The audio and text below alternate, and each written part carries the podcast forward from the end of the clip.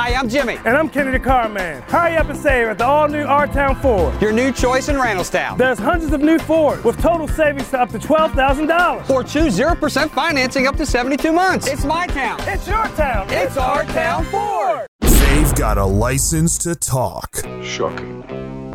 Positively shocking. and the words are for your ears only. I think you got the point. Welcome to The Words Are Not Enough. On episode number 11 of The Words Are Not Enough is Ed Sheeran potentially writing a Bond song. As the year comes to a close, we give you a James Bond Christmas, packed with our favorite snow action set pieces from the series, our favorite news stories from the year, and we top it all off with a little On Her Majesty's Secret Service appreciation. So stay tuned.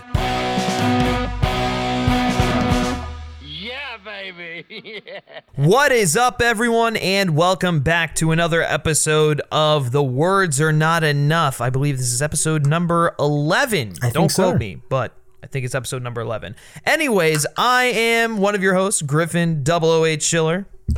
And I am Brody 005 Serravalli.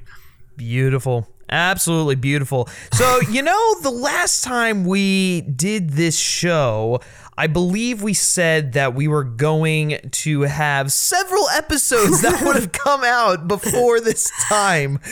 Um, and that did not happen. Let me tell you, let- let's just let's just take a little trip down uh, memory lane here and Yeah. talk about the process it took to get to the recording session of this show right here oh my gosh. I think we went for about like two weeks to saying, hey, we'll do it this day. Oh, wait, no, we can't do it this way. Oh, we'll do it this way. No, uh, we can't. Something else just came up. Uh, no, I think we're good for today. Nope, can't do it. And it was just like a back and forth, back and forth. Just hectic schedules. I mean, it's the holidays. What are you gonna do? Uh, Yeah, it's just- finals as well. It's just been a- just shit happens. You know, maybe we should have recorded a bunch of episodes in one sitting in advance, but um. You Live know. I uh, what can I say? I Live, live and let learn. Live and let learn from that. Yeah, you live and let learn, I guess. Uh, not live and let die. I, I don't know. But anyways, Brody, how are you doing on this uh, lovely Friday? Uh, oh, yeah, it's Friday. I've lost track of the days, to be honest. Um, They blend together. they all start to blend together. Yeah, no, I'm, I'm good. I am. Uh, no, I've finished my finals, so I'm uh, pretty relaxed, to be honest. I, it, well, not really, even. I feel like there's like something in the back of my mind telling me there's always something to do. So there is always something to do. Yeah, which has been uh, quite odd. But yeah, Yeah. no, I'm, I'm surviving. I'm getting by. So, how right. you? You, How know, about it's go- just like just when you think you're done, something else happens. It's just like, nope, yep. not letting you go yet. not letting you go. Oh it's not gonna happen. no, no, no. But um, you know, the Christmas is in what, like two, three days now. Uh, Yeah, we days. we we're recording this on December twenty second. Um, and as a result, we are gonna have a nice little Christmas themed episode for you all. Um, How exciting! it's going to be quite nice, actually. I have to say. Eh, But but before we get into that, we do have some stories that we want to cover because we have a Tomorrow Never Lies segment. We missed some uh, stories from the past couple weeks, um, and all that good stuff. But before we dive into the stories, Brody, I want you to tell us: um, Have you finished your Christmas shopping? I have not actually, to be honest. It's um actually no, yeah, not not good at all. I wouldn't recommend anyone uh, take this approach, but I have the advantage of most of my family living overseas, so they weren't going to get my gifts in time anyway. So it's uh, I'm taking advantage of that a So you bit. abuse the system, is what you're telling me. That's uh, this is a, a way to put it. Um, I'm taking advantage of the of the um, the geographical constraints that have been imposed. boundaries. Yeah, the boundaries. It, it, it, it makes things easy, and it's also nice because uh, I get to see now what my brother got my parents, and one up him. Now, you know what I mean. So I'm gonna see how they react to what he got them, and then yeah, it's very sneaky. That's, a little, that's a little bit of a dick move there. Um, I, I don't on a- know how I feel about that. I'm That's- waiting on a You're abusing so- the system. You're taking the Christmas spirit and you're taking a giant shit on it. Wow, that's an interpretation. That's something And I don't. interpretation. I don't agree with it, but we'll go with it. If that's uh Oh dear me. All right. You know what? I think the only way to move past this is just to talk about some news, to to talk about tomorrow never lies or Yeah, whatever. there you go. Does that make sense? Is that the logical progression of this conversation? that was a seamless transition, honestly. I think one of your best. I don't know. I mean, maybe it is, maybe it's not. It probably isn't. this is already starting out to be a shit show. Maybe worse than the last episode. Oh my god. Yeah, Griffin's slowly descending into like holiday madness. So You know what the problem is? Is when we don't do shows in X amount of weeks, I lose my touch. yeah, that might be And- it. Yeah. When I lose my touch, it takes me a little bit to get that touch back. Gotta fall back into Yeah. those rhythms, yeah. I exclusively blame you for all of the delays. Oh my god, that's wildly inaccurate, but I'll, I'll burden it. I'll be like um I'll be like Batman at the end of the Dark Knight. wildly inaccurate? I'll, I'll take get- the uh, I'll I'll take the fall so that you, as the Harvey Dent of this show, can remain free of guilt. I don't know if I want to be the White Knight. That sounds kind of speaking, racy. speaking of White Knight, we, we can we Oh. segue into Tomorrow Never oh. Dies, which is Tomorrow Never Lies. Oh no. Wow, that is That a freaking transition right oh, there. Oh, yeah, that's a holy crap! Way to use Segue, it. sorry. Way to use it. great, great spiral. All right, so our first topic in Tomorrow Never Lies, first story that we're going to talk about today. Yes. Ed Sheeran. Ed Sheeran's making waves in the Bond sphere of the interwebs. Interesting. So. Speaking with the lovely James Corden, who Brody has no quarrels with I whatsoever. yeah, oh, no- Um, none at all. He was, pro- yeah, none at all. Uh, while promoting his new album on the Late Late Show, great name by the way, quality name. Um, Ed. She- sound like such assholes. Um, Ed Sheeran discussed his interest in performing a James Bond title song, saying the following. With Bond, I've actually had a theme tune written for about theme tune. Wow. Okay, that's a that's one way to say it. I've actually I've had a theme tune written for about three years. Oh my god! Just Just, in case, yeah. Like it's like he's like one of those doomsday preppers. He's got like he's like just in case. Like I've got like, like cans a- and cans of beans, just in case. He's like actually aware of how like popular he is, and he's like, I may be approached for a Bond song. He said, uh, I'll, I'll let me finish out this quote. God, this is gonna be a struggle. Um, he said, admitting filmmakers haven't got around to actually asking him yet. Um, and then quote, but it's good. It's good. wow. Jesus. That Jesus what a story. What a Oh my gosh, terrible Brody. story. What are First of all, I want to know your thoughts on not only James Corden and the Late Late Show, but your thoughts Yes. on an Ed Sheeran Bond song and um Ed Sheeran's comments. Really, oh my god. I um. Okay, I'll start with with James Corden, which is completely irrelevant. Uh, James Corden is a blight on late night television. wow. and he needs to go away. Come on, he's a nice not, guy. He's not. He's not a nice guy. He's not a nice guy, from what I've heard. Um, he. I, I- he, actually, the reason I don't like James Corden what have is you heard? somewhat related to James Bond. So this is actually quite a um. So apparently, right, he was at a he was at some sort of concert in in the UK, and I think it was in the UK. And any in any case, he was there, and he he saw Pierce Brosnan at this this concert. And Pierce Brosnan was mm-hmm. there with some friends. He was just being a you know a private citizen enjoying a concert. And James Corden comes approaches him at this concert and starts like like like sort of just being an annoying fan which is fine in and of itself. But then he mm-hmm. kept he kept harassing him, saying like, like expecting to be welcomed into Pierce Brosnan's group, which Pierce was just there with friends. Just leave him alone. So, like, sort of say your mm-hmm. thing and then leave him alone. But he didn't. He kept like sort of harassing him, mm-hmm. and because of that, James Corden then goes on TV on his on his show and says that Pierce Brosnan was extremely rude to him, and and said like he's one of those celebrities you shouldn't meet because he's just ex- he's like very disappointing and rude in, in person and when I heard that, I was just like, "You're a real prick! Like you expected everyone. You, you, he thinks the world revolves around him, and he's oh, you're some big celebrity, so that Pierce Brosnan must have like, is Interesting. done. is responsible to hang out with you because you think you're a big shot. And it's just like, and then you went and slandered him when he didn't want to hang out with you. It's like, give the man some fucking privacy. He doesn't know you. So Interesting. that I'm surprised that didn't make bigger waves if it's the issue, It did at the time. He when, when he made the comments, it was like a it was a big story. It was like a tabloid story at the time. But Mm. um, in general, I just don't think he's that funny. I think I'm, I'm really kind of annoyed that he's being wedged into every friggin' movie. Like he's like the the go to British guy now for all these movies. Like he was in Right. the Emoji movie. He's gonna be in this that that um uh what that the movie um the rabbit one. I used to read those books too. Oh yeah, uh, Peter Rabbit. Peter, Rabbit, yeah, he's gonna be in Peter Rabbit. Um, he's gonna be in um, what's that other movie he's gonna be in? Ocean's Eight. Oh yeah, he's gonna be in Ocean's Eight. He's just Yep. he's just in a bunch Yep. of shit now, and it's just annoying, and I really don't like him. Okay. well, now I understand a little bit more about where your uh, dismay for. That was slightly more on topic than I thought it was gonna be. yeah, but a little bit um, more. but we yeah. related it back to Pierce, so that's That's good. yeah. I mean, that, that mainly. I'm a huge James Bond fanboy, so seeing him disrespect Pierce Brosnan was definitely not a uh, way to get Not in my good books.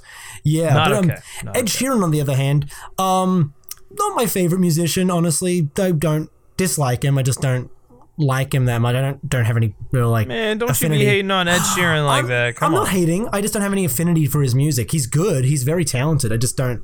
It's not my kind of music. Um, so him doing a Bond song, I'm like, uh, I don't know if I would want that in a Bond song, like his style.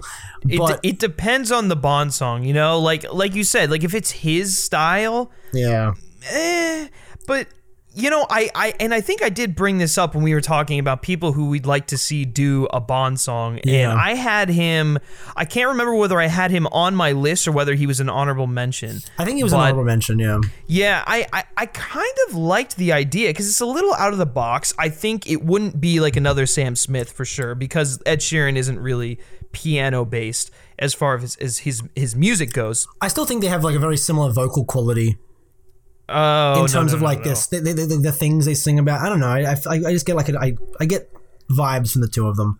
Maybe. Uh, I I don't know. I you know I could I could see him pulling off a good Bond song if there was a nice orchestral accompaniment.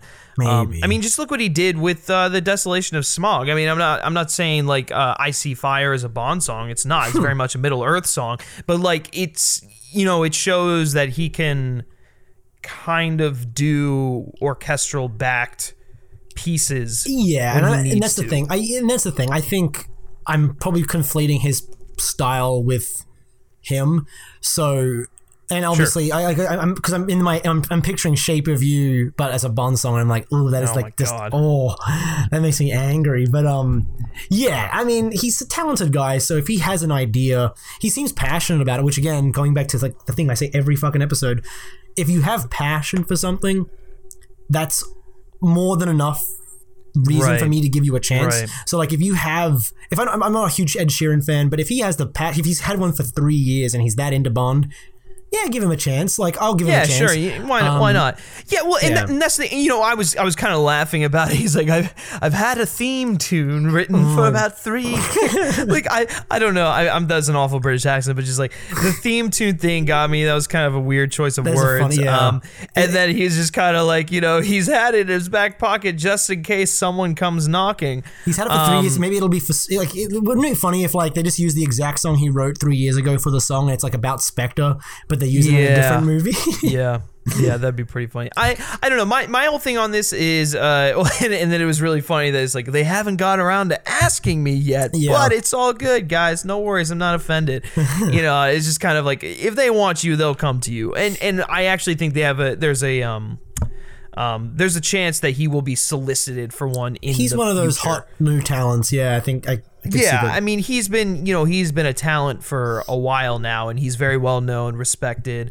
Um, everyone knows he's like a nice guy, and like he clearly has a passion to do a Bond song. So maybe, you know, uh, hook him up with um, uh, David Arnold's orchestra and see there what uh. Okay, see what he can do. Um, you got you roped me back in with the David Arnold. There You we go. See, back. all you have to do is bring up. All you have to do is mention David Arnold. Guys. Honestly, yeah, And David- Brody just his ears perk up like a dog. It's just like whoop. I mean, it's true. Yeah. Honestly, like David Arnold could work with any musician. He could do a he could do a Bond song with Taylor Swift, and I'd give it a chance. Oh, oh, stop. Oh, stop! I think I think you've crossed the line. Now. Ta- imagine a You, Taylor. your your affection for David Arnold has now crossed into awful music taste. isn't isn't um isn't Ed Sheeran friends with Taylor Swift?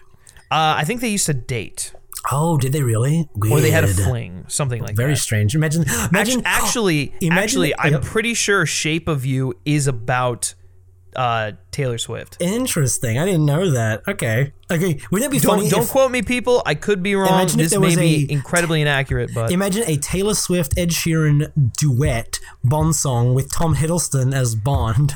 so are we about to And- hit um and uh, another way to die and Harry Styles as the bad guy. There we go. Now we've got like a Taylor Swift Bond movie.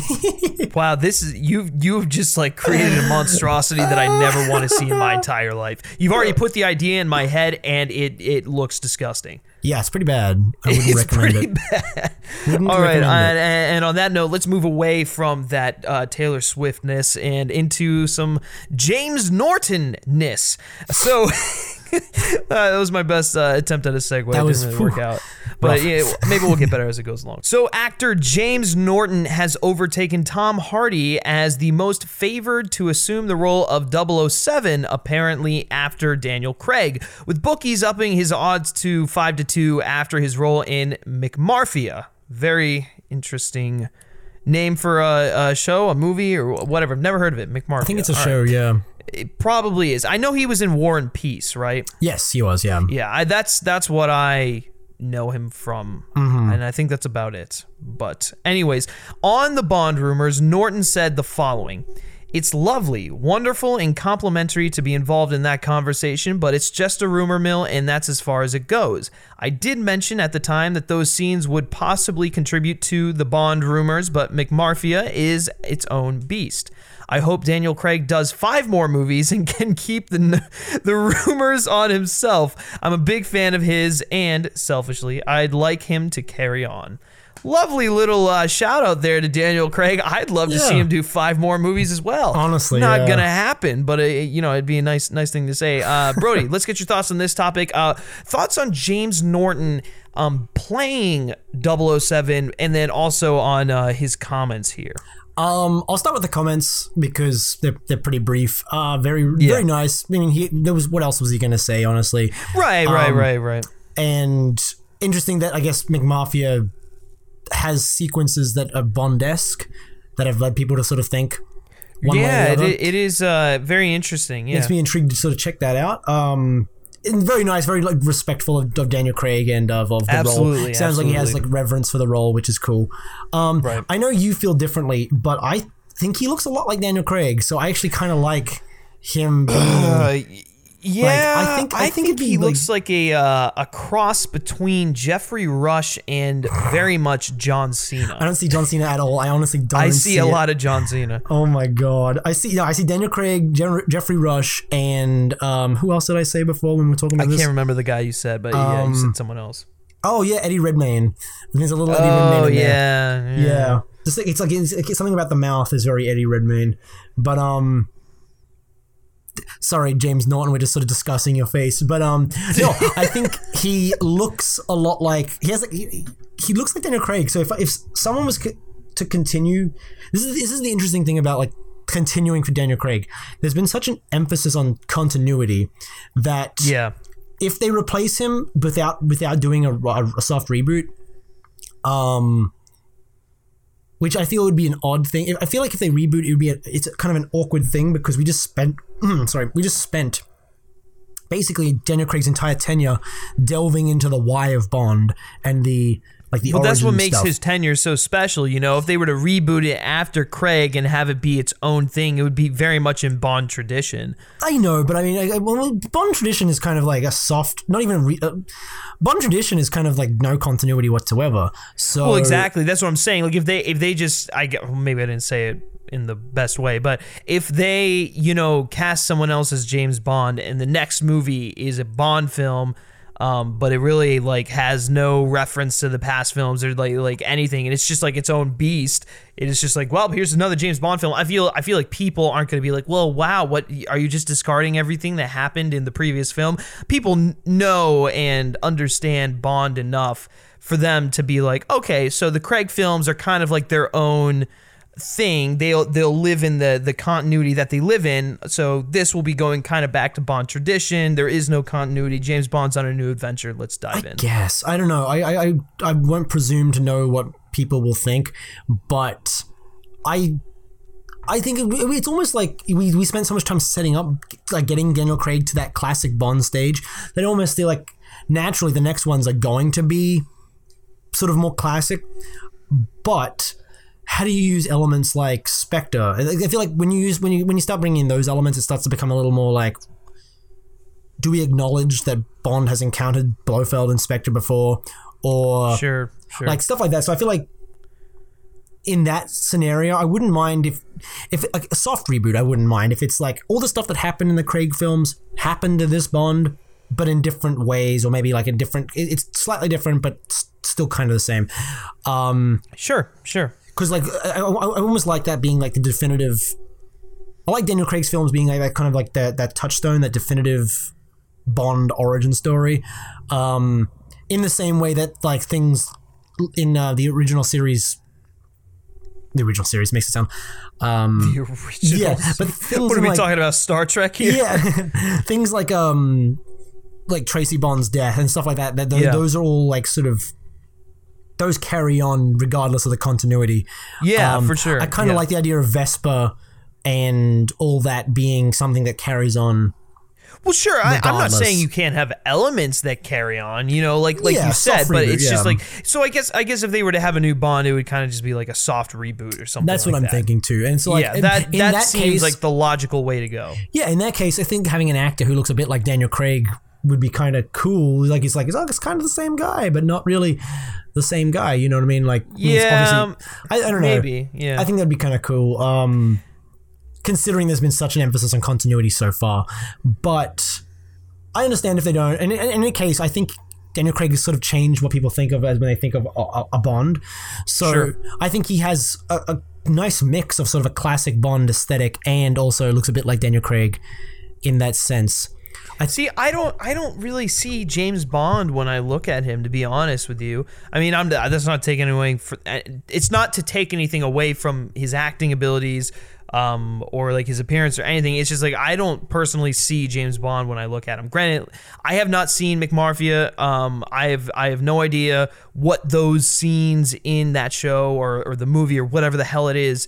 Um, I have no idea what those scenes do for him as far as like people saying, "Oh wow, he really emulates James Bond." Like I, I have no idea. I haven't seen it, but uh, just kind of going off of the knowledge that I have, I he I, I don't know. I mean, there are worse choices and there are certainly better choices. I just personally don't think that he would be anywhere in my like top 10 actors that I would pick to to play James Bond. I'd pick him above.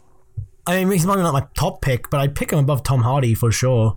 No, no way. No way. Absolutely, No Tom Hardy's way. I want of- my Tom Hardy. Come on, man. I mean, we're talking about people who look like Bond. Tom Hardy doesn't really look like Bond. He, yeah, like, but he only- he only looks like Bond matter. because it of. doesn't matter. He only kind of looks it. like he he, only kind of looks like Bond because we've accepted that rougher guys like Daniel Craig can be Bond now. I don't know. Well, maybe. He also looks pretty suave in. Uh, did you see Legend? Yeah, I did. I don't know if. I. I, I, I, Tom Hardy would be fine. I wouldn't be mad with He Tom can clean Hardy. up if he has to. I, but I, I mean, he, can would be a clean little up. Rougher. just he'd just be like uh it's just his like his general physicality, the way he talks. It's just which he's he's a damn fine actor, but um I don't know, I just don't see it. But as much as I don't see it as much as other people do. So Sure. he's a little too he'd be taking the wrong lessons from Daniel Craig's tenure, I think. Um Maybe.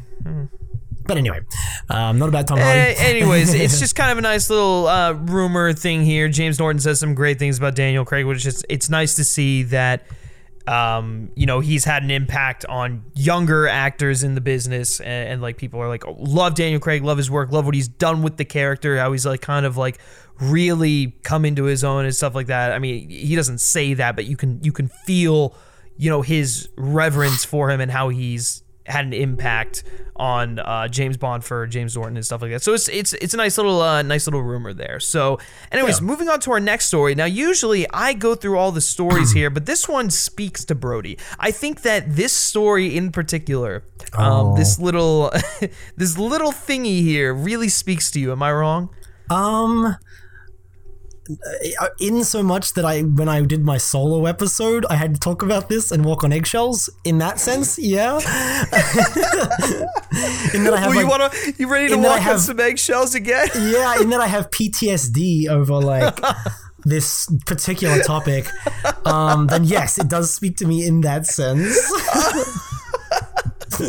okay, well, let's Oh, uh, let's dive into it then, Lord shall we? Do you want to? I'll. I'll let you take the lead on this oh story. no! Don't do that! Don't Oh, do that. I'm doing it. It's happening. So, okay, we got we have two stories here essentially, um, but they we, I kind of categorized them together when I was doing the notes just because they're related in a lot of ways, and you'll see what I mean. Um, Yeah, yeah.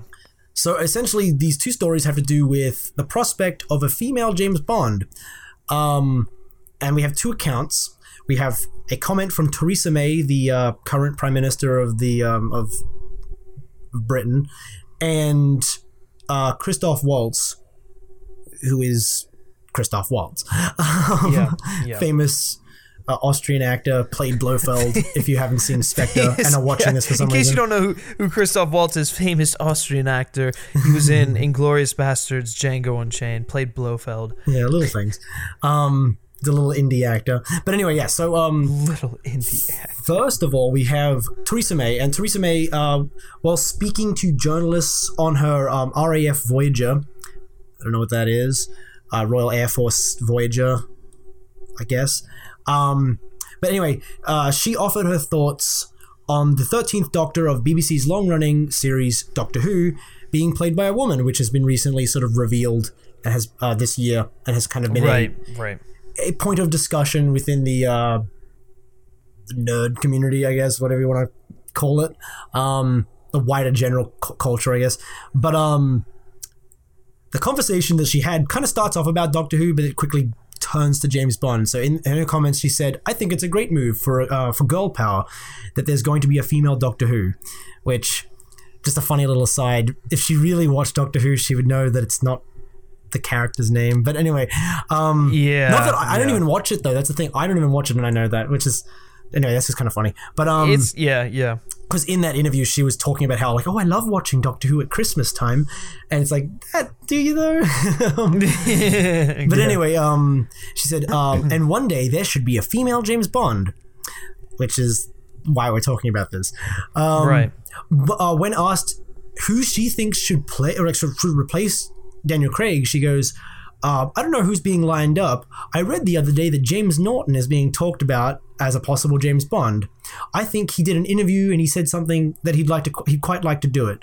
Um, when asked if Norton was her favorite for uh, for the part, she replied, "That's a leading question. I don't know who the other candidates might be." So, nice little like segue. Um, Oh should we, dear. should we discuss Theresa May and her oddly political statement? Yeah, before before we move on to Christoph Waltz, we'll just we'll uh we'll we'll stop here. We'll we'll talk about Theresa May. Um it's very interesting comments. Um Very, very like very politician esque. Oh my god, it's very politician because she's like, "Oh, you know, the, one day there will be a female James Bond." Okay, so who do you want to play James Bond? You know, I read J- James Norton would be a great choice. Didn't you just say you wanted a female James Bond to play the role? Well, no, you, you know, he he might be. I don't know the candidate. It's just like you know, it's a typical like it's just like just speak your mind, people. Just say what you want to say. Don't be like appeasing people for the sake of appeasing people. Because such a chances are thing. a lot of people are probably thinking the same thing as you, unless you're just a terrible human being. Yeah, it's such a Um, weird thing that like she played both sides of the argument it, over James Bond. It's such a weird thing that like It was a v- it re- really this whole interview this this thing is very awkward. It's very just weird. Mm-hmm. You know. Yeah, no, I totally agree. I think, um, I mean, yeah, she sort of commits to the idea and then immediately is like, oh, I heard something else, and I'm not gonna say. And it's like they clearly asked you who you wanted to play James Bond because you mentioned a female James Bond. And right they, it's not like they were like yeah it's Yeah. it's not like they were genuinely curious as to what actor you wanted it's because you said that you wanted to see a female play James Bond that um they want to know oh who would be your choice Charlize Theron is that who you want like you know stuff like that it's it's just like g- give your honest answer. I don't know. It's like I, I that that's really all I have to say on it. Other than it, it was just a very awkward kind of interview. Um, but it does raise the question. You know, should there be a female James Bond? And I know we have some thoughts on this. But before we give our thoughts, I think Christoph Waltz makes a few statements yes regarding special that. guest. So special guest probably- Christoph Waltz, um, yeah. close personal friend of the show. Um, he when he was asked for his thoughts on a female James Bond while promoting his latest film, Downsizing, um, Waltz told Mr. Porter, which is like a publication, Yeah, um, yeah. not a, not a person. Um, despite what the name sounds there, like. there was not actually a Mr. Porter. it is a publication. Yeah, and so anyway, he said um, when he was asked about a female Bond, he goes, he said, "Why? Because Oriana Fallaci, who is a uh, Italian uh, feminist writer, I, I guess, said so. Come on, uh, have your own movie if you want. Why does it have to be James Bond? Why? What would her name be? Jemima? My answer is my decidedly not. um, so Christoph Waltz." Took a very hard stand on this. He very took a, you know, he took a stand, but as opposed to what we just heard, it sounded like it was his honest to God opinion on That's it. He gave his honest opinion. No, I, I totally agree. I think it, it- the fact that it was completely unfiltered um, is very odd. I, he's going to take heat for this. He probably will. But you know what? I, I feel that there is some validity to what he's saying. And we were talking about this before the show. Yes, yeah. Um, isn't it kind of like degrading in a way for a character who has always been portrayed as male to just say, oh, well, the best way for progress is to have a female play a character traditionally played by a man. Instead, what they should do, you know, if, if instead of doing all of that, they should have a a female character, whether it's a double O agent or her own franchise or something like that, and build her up to be her own thing. That way, she is very much like a, a, a female, uh, a hero. It's not she, she's not bogged down by the um the history of um the traditional male playing the role or something Yeah. like that. You know, there's there, there- there's a lot of um I, I- I don't know you you you said it best I can't remember what you were saying before the show but um Um, I mean, I can't remember the exact things I was saying, but we were talking about that like being degrading. I think my thought on the matter is similar um, to what you were just saying, in that I think it is a little offensive. I think it's a little offensive, not to men, not to uh, James Bond, no as a character. It's I think it's offensive to women to say, "Oh, well, the only way to make women a legitimate and viable action star is to assume a male role." Yes, exactly. And That's- that's and that's how I feel yeah. about um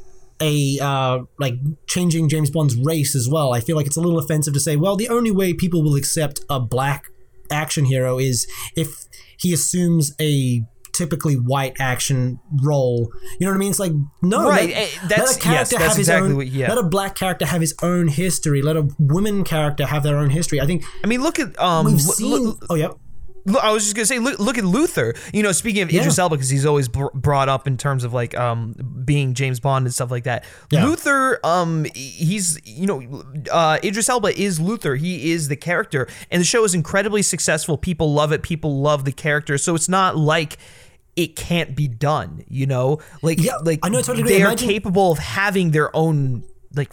Of leading their own franchises, you know, Yeah. and I feel like it almost imagine means d- more to oh, these yeah. groups of people for um the the person to be leading it to be uh, for for it to be like their their own thing you know something that they can be proud of not like necessarily something that's was established and is now transformed into something else i i don't know but No, no, I totally agree. I, I think um, it's interesting because you're taking like imagine Luther could have easily been a Sherlock Holmes show, right?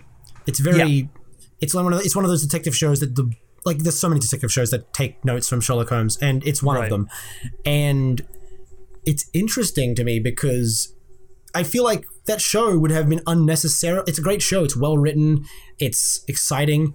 But if they, if they had just instead of calling it Luther, they had slapped Sherlock Holmes' name on it, I feel like there Mm-hmm. would have been such an unnecessary backlash to it because it was unnecessarily sort of Right, cribbing right. that that that that um that that brand essentially. And Right, well, i- why put that? Why put that burden on the show? Like Luther Yeah. is a great show on its own merits. Why does it need to borrow Sherlock Holmes' name? Why does Exactly. And it's like Idris Elba is a great. Um, and again, there, there- I know there are going to be plenty of counter arguments to this, and I um, and I accept that. There's no way I can ever. There's no way I'm going to convince certain people who think a certain way. No, I I Um, mean it's just it's just a different way of looking at things. But it's like Idris sure. Elba is a great, um, a great actor, and he does. He's a great action actor. Um, on top of that, and as he would be, yes, if, if, if in a world where James Bond is is is not you know who he is. He would make a.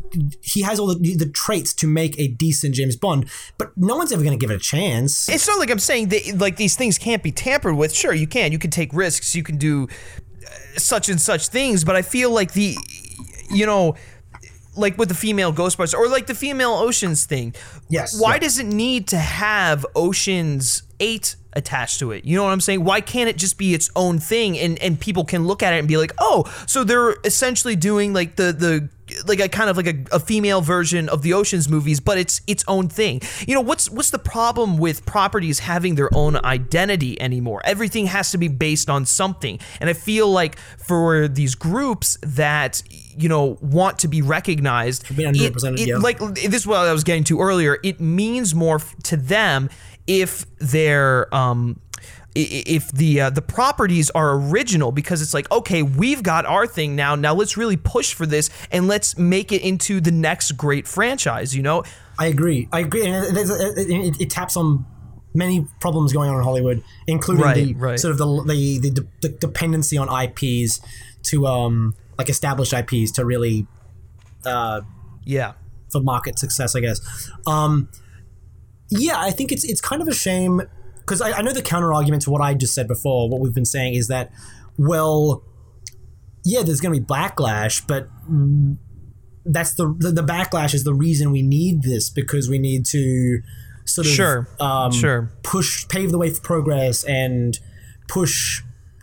Push back against the bigotry. Yeah, so- I- and I- yeah, I I- I totally understand And I that totally understand that. I too. think it's not it's not so much that I think oh we shouldn't do a, a female James Bond because there'll be backlash and it's just not worth the trouble. Um, No, no, that's not- that's not why I'm saying what I'm- this, Yeah, yeah. I I think I well where I'm coming from, where I think you're coming from too, is it's I- I think in order to create a world in which that backlash isn't even a thing anymore, is to sort of just forge your own path and th- create your own properties. I think Sure. like things like um like I'm thinking I'm thinking of like Hunger Games as an example of like a, of a, a an original idea. I mean, it came from a book, but the book was written like right but the book yeah right sure before that. yeah. Um, it was like it was an original character that uh, Susan Collins created, and she's a it's her own thing, and then she just sort of blew up. It's not like people won't like Katniss Everdeen is quite um has been quite a an influential character considering the it was she was only just created like maybe a decade ago. Like, yeah sure. people know who she is, um, which is and it means a lot to young girls who are like you know growing up with this figure Yeah, and it's um, not like- that it- that isn't you know isn't based off of something that used to be a man or used to be whatever. It's she is an original female a, a- strong female character that strong female character that has faults of her own, and she's not like she's not just a perfect person. And I think, Yeah. um, like any like like things that we take advantage of, take t- take for granted. I, I guess I should say, um, with male action stars, like we've gone to the point where we can have complicated, not idealistic male action stars, but for women, it's like they either have to be perfect and strong or they're weak. And I think Katniss finds that nice balance of being right, strong, right. but also flawed and complicated. Um, Well, we were talking is- about this too. You know, you bring up uh, the Hunger Games and Katniss. Atomic Blonde. Yeah. It's basically like a, a female version of John Wick, only Mm-hmm. uh, a little bit more um, espionage. I will say it, it has more yeah. spy elements to it than than a John Wick film. It, actually, I would go as far as to say it's a, it's like a harder version of like a of like a James Bond film, and agree, people yeah. really dug it. People Yeah. dug it because it was an original IP. Um, and was able to be its own thing. Was able to incorporate the own styles. Um, was able to incorporate the uh, the strong, the strongness and the sexuality of the main character, who is very much a woman. Um, you know what I'm saying? Like she she is woman in not only like um the fact that she is, but like in in the way that the character is written. You know what I'm saying? Like they didn't have Yeah. to. Like it's not like this was written as a man and then like oh well, Charlize Theron actually might be a better role. Like it was. You know what I'm getting at here. Yeah, and I Um, think com- coming back to Bond, um, since we're like we've strayed a bit from that, um, we, we, we have dis- no, but, discussion, but coming just, back to just kind of put oh, a yeah. cap on the the the atomic blonde thing. It's like, Oh, yeah. it's not that like people will go watch that stuff. It- it- I don't think there's a question of people not wanting to go out to it because Atomic Blonde got great re- reviews, got great praise. Um, Mm-hmm. Charlize Theron was. You know, one of the best parts about that movie, it's just I feel like it works better as its own thing, not necessarily as It's not weighed down by a ton of baggage, and right, exactly. which which allows it to be its own thing. Which in turn, like by not weighing down the movie with all this controversy over it being a female James Bond, it was able to deliver on its deliver on its promises without the burden of expectation or of um people just being overly critical. It was able to just be its own thing, and, right. then, and that in by having more movies like that, by having more female characters, action characters like that, it's going to create a world where one day we're not even going to think twice about it. We're going to have so many female action like characters that it's going to be like, oh yeah, that's a thing. Like, I don't know. It just it's and it, going back to Bond. I think on top of the fact that uh, you mentioned, you reminded me when you mentioned that um, Charlize Theron. I can't remember her name to be honest, which is kind of the character, yeah, I don't, I don't remember her name either in the defeats the movie. It's been a while but, since I've um, seen it. it almost undermines the argument a little bit. But um, but her character in that movie was, like you said, distinctly feminine Yeah, without without yeah. being like, um, in, in, in an earnest way, in, a, in an honest way, in a in a um, an empowering way. Yes, um, yes. With James Bond, James Bond is like everyone talks about how. Oh, we can just gender switch these characters. It doesn't really mean anything. James Bond really. is just, James Bond is such a, a more so than a lot of characters is very much a distinctly masculine archetype Right, um, right. and in, it, uh, he originally started off as like a very masculine power fantasy and as time has gone on he's almost become a critique on masculinity in a lot Uh-huh. of ways like in especially daniel craig's tenure there's been a lot of sort of critiques on 007's behavior and even like you, you have things in like goldeneye when they when when m like a, Judi Dench as M for the first time, a female M, who which is a character that wasn't really masculine in any way. It was just, it was just a- an ancillary character. Um, berates Bond for his misogyny, like, and I, I think if you want to have a discussion about going, I, mentioned this last time I talked about it. If you want to have a discussion about James Bond and his relationship with women and what this franchise's sort of relationship with women is, I think it's better to address that within the character that exists rather than just sort of putting a new wallpaper on him and saying, no, it's a woman now, so all of the sort of exactly, sexist stuff we've done in the past is okay. Um, because we've, we've moved on from it. I Yeah. It's it's it's far more interesting and it's almost it's it's far more satisfying thematically to have internally reflect have the character internally reflect on his behavior rather than just sort of have the franchise sort of put a put up wallpaper and pretend it's all Right, good now and it's progressive right. now. Um, and that's basically what I, I feel they would they would be doing if they made Yeah. uh, James Bond a woman. You know, for sure, and I think um, the, the the intention is noble. But I think it, it would undermine um, a lot of the distinctly not all positive. And that's the thing. Not all the, not all the positive, not all the masculine traits James Bond possesses are positive, and they're not all depict, No, depicted actually, most of them are, positive. are not positive. He's not a very he's not a very positive role model in general. No, he's an not at all. Yeah, he's a yeah. misogynist. He's a kind of a little bit like just bigoted in general. So, um, I think it's far more effective if the franchise wants to. If the, if the franchise wants to appeal to those feminist critiques of James Bond, it's far more effective to do it in a narrative way than it is to just replace James Bond with a woman and call it Yeah. a day.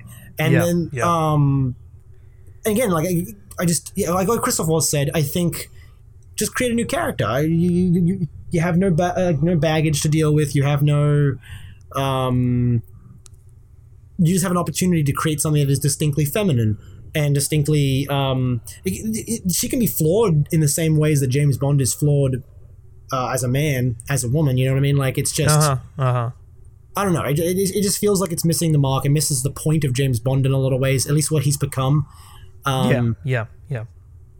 because yeah, I don't know. It just it just feels odd. It feels like no, it's a I, I get where you're coming at, and I'm you I'm coming from the same place. I probably haven't Mm-hmm. articulated myself as well as you are, simply because it's just rattling out the right words. Anyways, yeah, um, um, I probably haven't articulated myself in the right way either. I'm probably going to get death threats. don't you just love covering these topics? Oh my god, yeah, like so like, great, very juicy.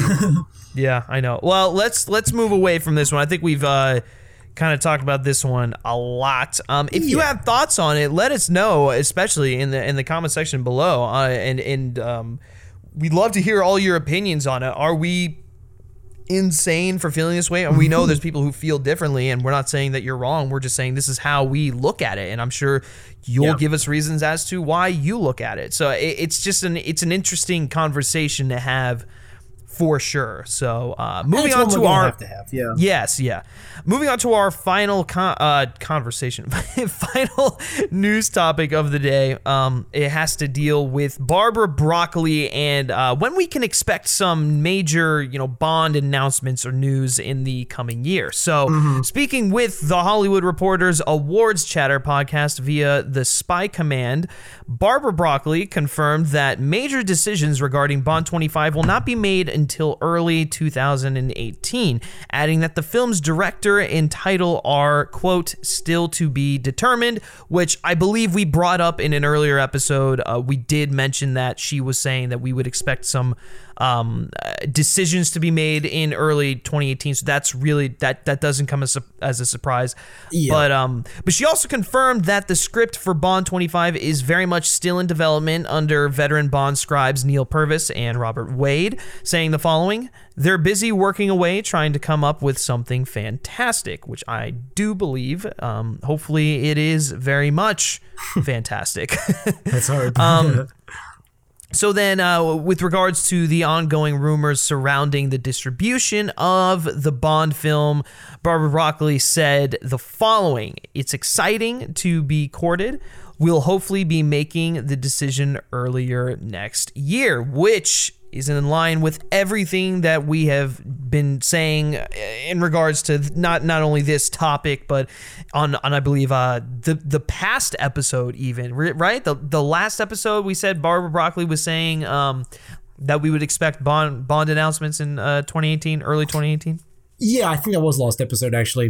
Um, Yeah, yeah. That was more of like a um, people were saying on her behalf. This is like directly from her. Th- so yeah just- this is coming from the horse's mouth so to speak so um uh, Brody let's get your thoughts on this final topic here Um, yeah, like uh, what we were saying, it's unex- it's not unexpected. Um, it is interesting because we've been saying this for the longest time. We haven't got any confirmation Right. on this. It is interesting that they are still writing the writing the movie because we've said repeatedly we, that like we were kind of speculating that they might be done by the end of the year with like an initial draft or something maybe, but I know I know earlier on in the year we were talking about how like. Everyone was speculating about what the movie's going to be about Right. these pitches, and we're like, they don't have a script yet. I guarantee it. Yeah, And th- they no, no, that so- you're right. You're right. I was I was uh, remembering it wrong. We at first we were like, Yeah. okay, they're probably gonna have something done by the end of the year, like yada yada. And then some some like um uh, developments came in with the story, and then we were like, oh, they probably just don't have a, a story fleshed out quite and, yet. which is fine, I guess, because the movie's two years away. So yeah, honestly, take your Um, time. Yeah. Exactly, yeah. And so I, I this is good that they're taking their time. It's it's reassuring. Um it's interesting that um the distribution because we thought the distribution thing was like sort of done and dusted. Um it seems that, that she's being a bit tight-lipped about it and saying that they, they haven't fully fully finished the distribution decision yet, which um is very interesting considering all of the the, the acquisitions that have gone on with like Disney and Fox. Right, and, right. We like, were talking about Annapurna and how they looked like they were going to get the Bond rights. Mm, and they might still get. I think they might be just domestic. Um, But it is interesting considering like all the the power moves going on. Bond is one of the only like big billion dollar franchises that hasn't really been claimed. So. This Yeah. is kind of a big deal, and so I can definitely see why they're being courted. But um. Yeah, it'll be interesting to see where, where this ends up. This could be a big deal. Um, It- well, it's a bigger deal massive it deal. I mean, Yeah. a lot of things depend on this distribution. We don't.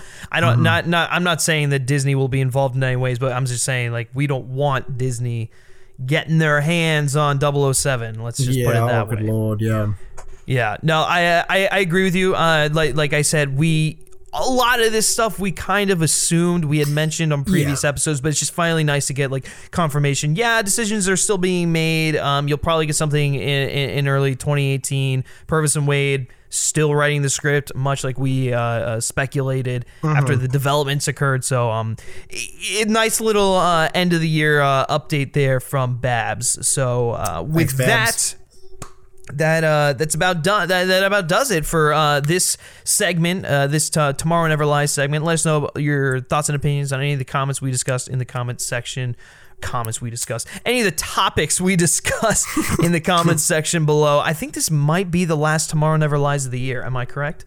I think you're right. Yeah, I mean we're pretty much close to the end of the year now. We've got like what seven more days. yeah Six- yeah it's crazy Oh crazy stuff although it hasn't been a full calendar year for the show that will come uh september or august i believe of next year something like but- that. Oh lord. I know, crazy stuff. But anyways, uh, that that'll do it for tomorrow. Never lies. Moving on here. Uh, so usually, how we do this show, we move on to Q branch. We talk about like little nuggets of information that pertain to Bond, but don't pertain to the the tentpole films and stuff like that.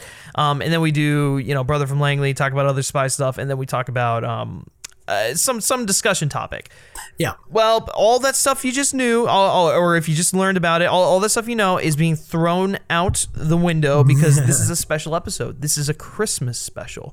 Um, and so we're going to be doing a little bit of end of year stuff, a little bit of um, um, Bond Christmas here, if you will. So we're going to start this thing off by uh, talking about some of our favorite stories of the year that we have covered on the show. Um, just just to kind of like uh, do a, a recap of what we've done so far on the words are not enough, uh, some of the topics we've discussed and whatnot, and we'll give you our, our, our thoughts on what we happen to think are our personal favorites, and then from there we're going to be going into what we think are the best snow action sequences slash set pieces in the Bond series. Bond has spent quite a bit of time on the uh, the mountains, whether it be skiing. Um, you know, flying a plane as we saw in Spectre, uh, the the the car on the ice in um, uh, what do you call it? Uh, Living Oh, Living Daylights. Daylights, yep. Uh, and well, I guess you could also uh, use uh, Die Another Day for that. Yeah, you could. Yeah, you could. Oh my gosh. Um, so any any really wintry snow action sequence we're gonna discuss there, and then to finish out the show, what better than to have some little On Her Majesty Secret Service appreciation? We're just gonna talk Oh, about yeah. why we love that film so much. It's not gonna be a full on discussion. We'll save that for a later date, but just kind of like uh, it- it to is the it, it is the James Bond fans Christmas film, so might as well touch on it a little bit given uh, the the holiday season. So that's how the rest of the show is going to work. And uh, Brody, I'm going to let you start this one off because I always do, and uh, because it just feels natural since I've been talking so long now. Brody, Go what right are some of your uh, your favorite stories we've covered this year uh, Oh, in the James. Bond world? Um, the endless, the endless Denis Villeneuve rumor mill. Oh is my god, kind of funny, just because it amounted to nothing. It Um, yeah, it really did. that was yeah. that was kind of amusing in retrospect. Um, Right, then it just drove us insane that how like every week there was something new, and then suddenly, not not doing it. Like It's like so that no, was- no, well, maybe he is. Well, maybe he's not. Well, no, no, he is. He is. in a similar vein, I really liked the um the Roger Moore David Bowie story. oh yes, thank you for bringing that one up. That was brilliant. That yeah. one's a real funny story. Nice that was anecdote. well it, it was it was funny because it's not like it was a news story it wasn't really development it was like Yeah. well here's an account that there was here's like an encounter that happened between roger moore and david david bowie and it kind of goes down the way you would think i guess you know Yeah, it, it's just such a delightful, weird story that was kind of Yeah, fun yeah. Uh, to talk about. I also really like talking about, um, I guess, in a more um, like concrete sense. yeah Um, the uh the sto- like in terms of like what I would like to see, I really liked the Monica Bellucci story. That's my favorite story that I love yeah liked. you re- you really latched on to that one I really Uh, love that- and that- it was nice i well and i think we had a nice discussion regarding Mm-hmm. you know bond girls in that that segment given her age and and, and stuff like that um, Yeah, and I think like um, and so yeah, in terms of stories we've seen this year, of all the rumors we've seen for like potential Bond things that could happen in Bond twenty five, um, I love that, and I really want that to be true more than anything else we've seen. Yeah, yeah. So yeah, for sure. uh, I mean that or maybe like Christopher Nolan. I really want that to be true too. So well, um, yeah, that's a perfect segue into my favorite stories. of the There you go. Um, I really any any time that Christopher Nolan was brought up uh, in in regards to potential director to to helm Bond 25, I was all on board. Uh, in case you don't know, Christopher Nolan is my favorite director. Um, huge uh, inspiration just for some of my creative endeavors and, and such. And I, I don't know, it's just really no one makes a film quite like Christopher Nolan does, and given his reverence for the franchise um, and how it, you've seen it emulated in, in stuff like The Dark Knight Rises, that beginning uh, airplane hijacking sequence, it's just a no-brainer. The guy needs to do a Bond film, and so just kind of seeing it, seeing that it's is uh, kind of coming to fruition that it will probably happen is very exciting for me. Will it be Bond 25? Who knows? It very well may not be, but I think that out of all of the rumors we've discussed, you know, Christopher Nolan is being courted, he's being eyed, he's in discussions. Um, it's very evident that he will do one in the near future, and that's It's just very exciting for I me. I agree. Yeah, it, yeah. Yeah, I mean, I mean, really, that that's the biggest takeaway from all the rumors is that the all of the discussions that he's had with uh, the people at Eon, the people, uh, um, uh, Barbara Broccoli, all of them, it shows that they want him. It's just a matter of when and, and scheduling naturally. Um, uh, the the other one that I really liked and I thought was pretty funny uh, had to do with um, uh, James Bond going into space, the whole Elon Musk thing. Yes. I was Um, gonna, yeah. I, I just I just found it to be really really funny, and I thought we had a nice discussion off of that. Um, Oh my god. I, and then they, they, how it kind of also like spiraled into like Elon Musk may actually be involved in the movie. I was just kind of like, what is going on? Oh, it was um, it was I was crazy. say, The- this. Oh, it was, yeah. Go ahead. no, no, no. Go ahead. Go ahead. I was gonna say uh, that ties into like maybe possibly my favorite, my two favorite like um. This this this wasn't this won't apply to anyone except us because no one else sees our notes. But Yeah. of the notes headings that we've had, we we always like sort of put these little sensationalist headings to like every note. Yeah. And my two favorite Yeah. of the year were um. I can't remember the exact words, but it was like the, the, the Elon Musk one was like Daniel Craig loves the idea of Bond going into space. It's something like it was like Oh no, my, I I have it right here. It's Bond Oh. twenty five is getting galactic with Daniel Craig, and Daniel Craig loves, loves it. it. Yeah, Yeah. that's hilarious. That one and also the um something to do with Moneypenny being prohibited from having sex with Bond. Oh yeah, that was in the same show. That was episode. ladies and gentlemen, if you want to know about like everything we're talking about right now, go to episode seven of the Words Are Not Enough. We have a Episode 007, what an episode. we have a wild discussion just about that. That's where the Monica Bellucci story is. That's What where um uh, the Christopher Nolan rumors are. That's where the uh, the James Bond getting galactic. I don't think the Moneypenny one is there. The Moneypenny one, I believe, was episode number eight, and that was that Ah. was dealing with the fact that um, who was it who made uh, comments on that? Was it um. someone someone made comments on About it on the fact that James Bond was um, uh, banned from having a, a romantic relationship with. Um, he was like, he was like, yeah, it was. Um, I just opened it up here. Yeah, it was um an, an anonymous LA source, and the, the the title was Daniel Craig banned from fucking Moneypenny, which is it's funny that you said Daniel Craig is like Daniel Craig wants to have sex with the character, which is oh, I know it's just racy the, um, titles here. in the uh the episode seven. Since we're talking about these headings now, this is gives you a little. A preview into like the, the insanity that comes with these notes. Oh yeah, for Um, sure, for sure. Daniel Craig wants Mon- Monica Bellucci, aka aka MILF City, to return to, as Bond girl.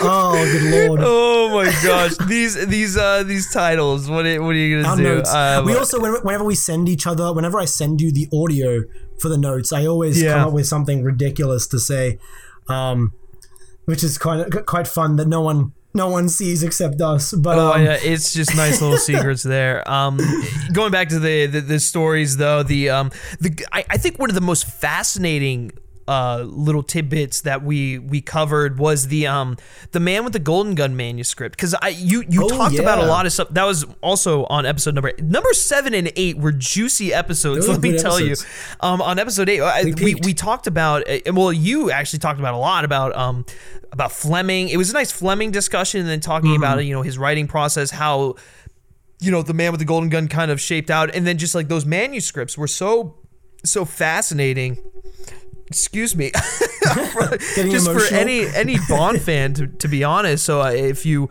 if you haven't read those manuscripts i would i would encourage you to go um go read them because it's very um very cool stuff there Yeah, I, I Um, didn't even I'm think of that. think of That is what one, other one of my favorite to talk about. Honestly, I, I really like. I love talking about Fleming.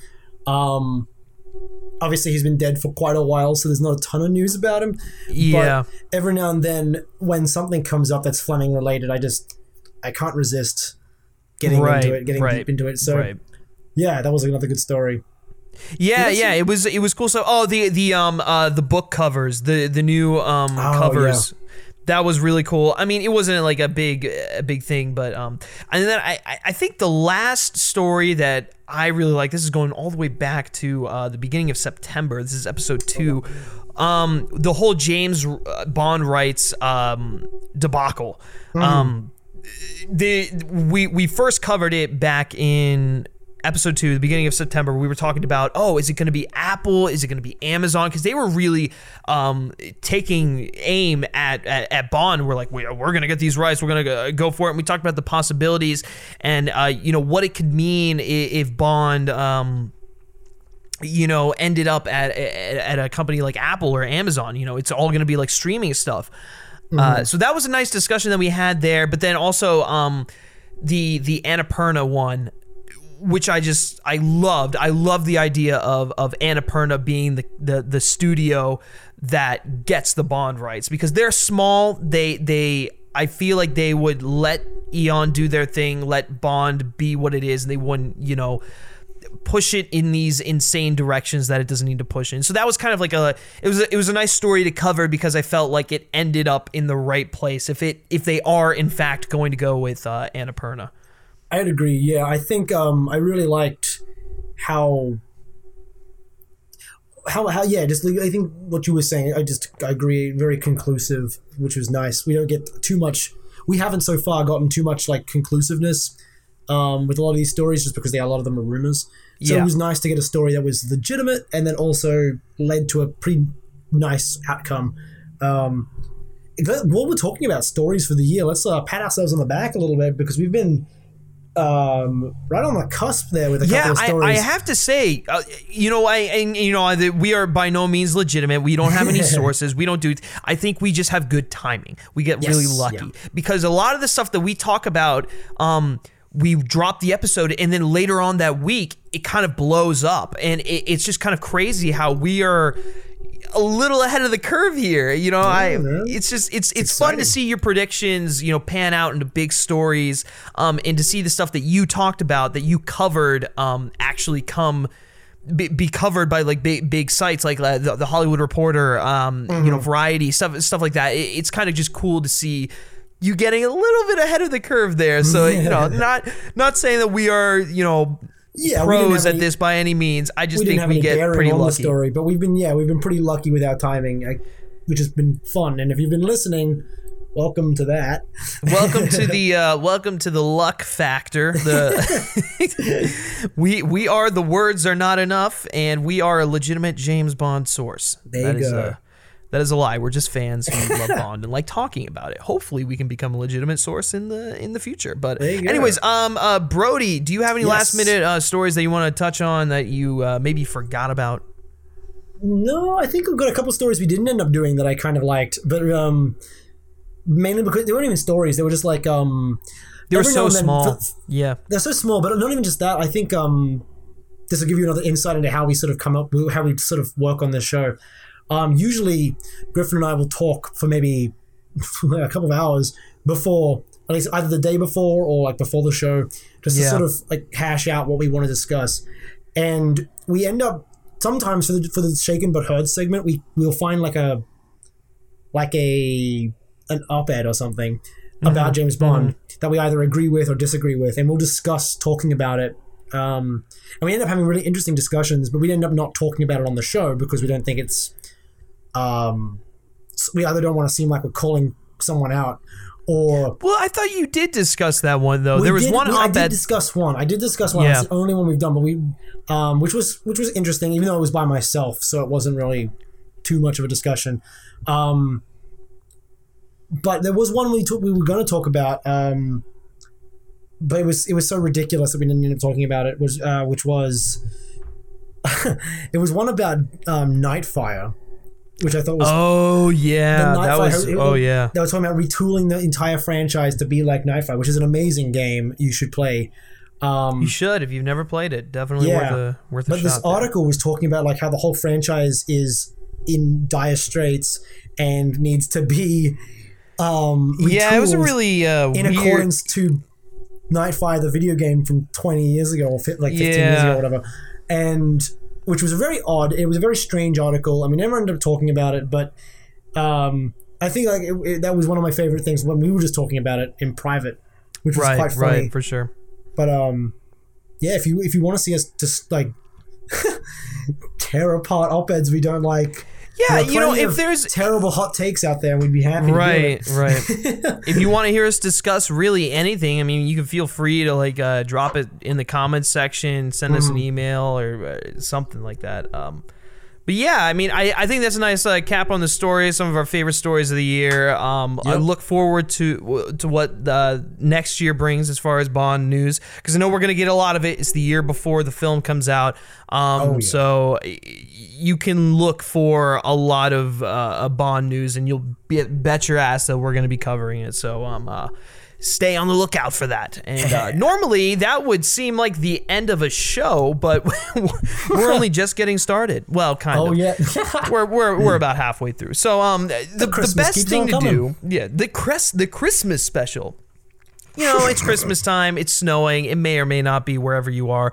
So I, I felt we felt that like you know one of the best things that we could do is talk about some of the best snow action sequences in the Bond franchise because there's a lot of them. You know, James Bond likes to spend uh, a decent amount of time out there in the uh, in the bitter cold. Um, he's a big fan of skiing. Big fan. he, he is a big fan. He's, he loves his snow. He loves um, wallowing around in it. Um, Yes. Frolicking, rather, Yes. with uh, his bride to be. All that stuff.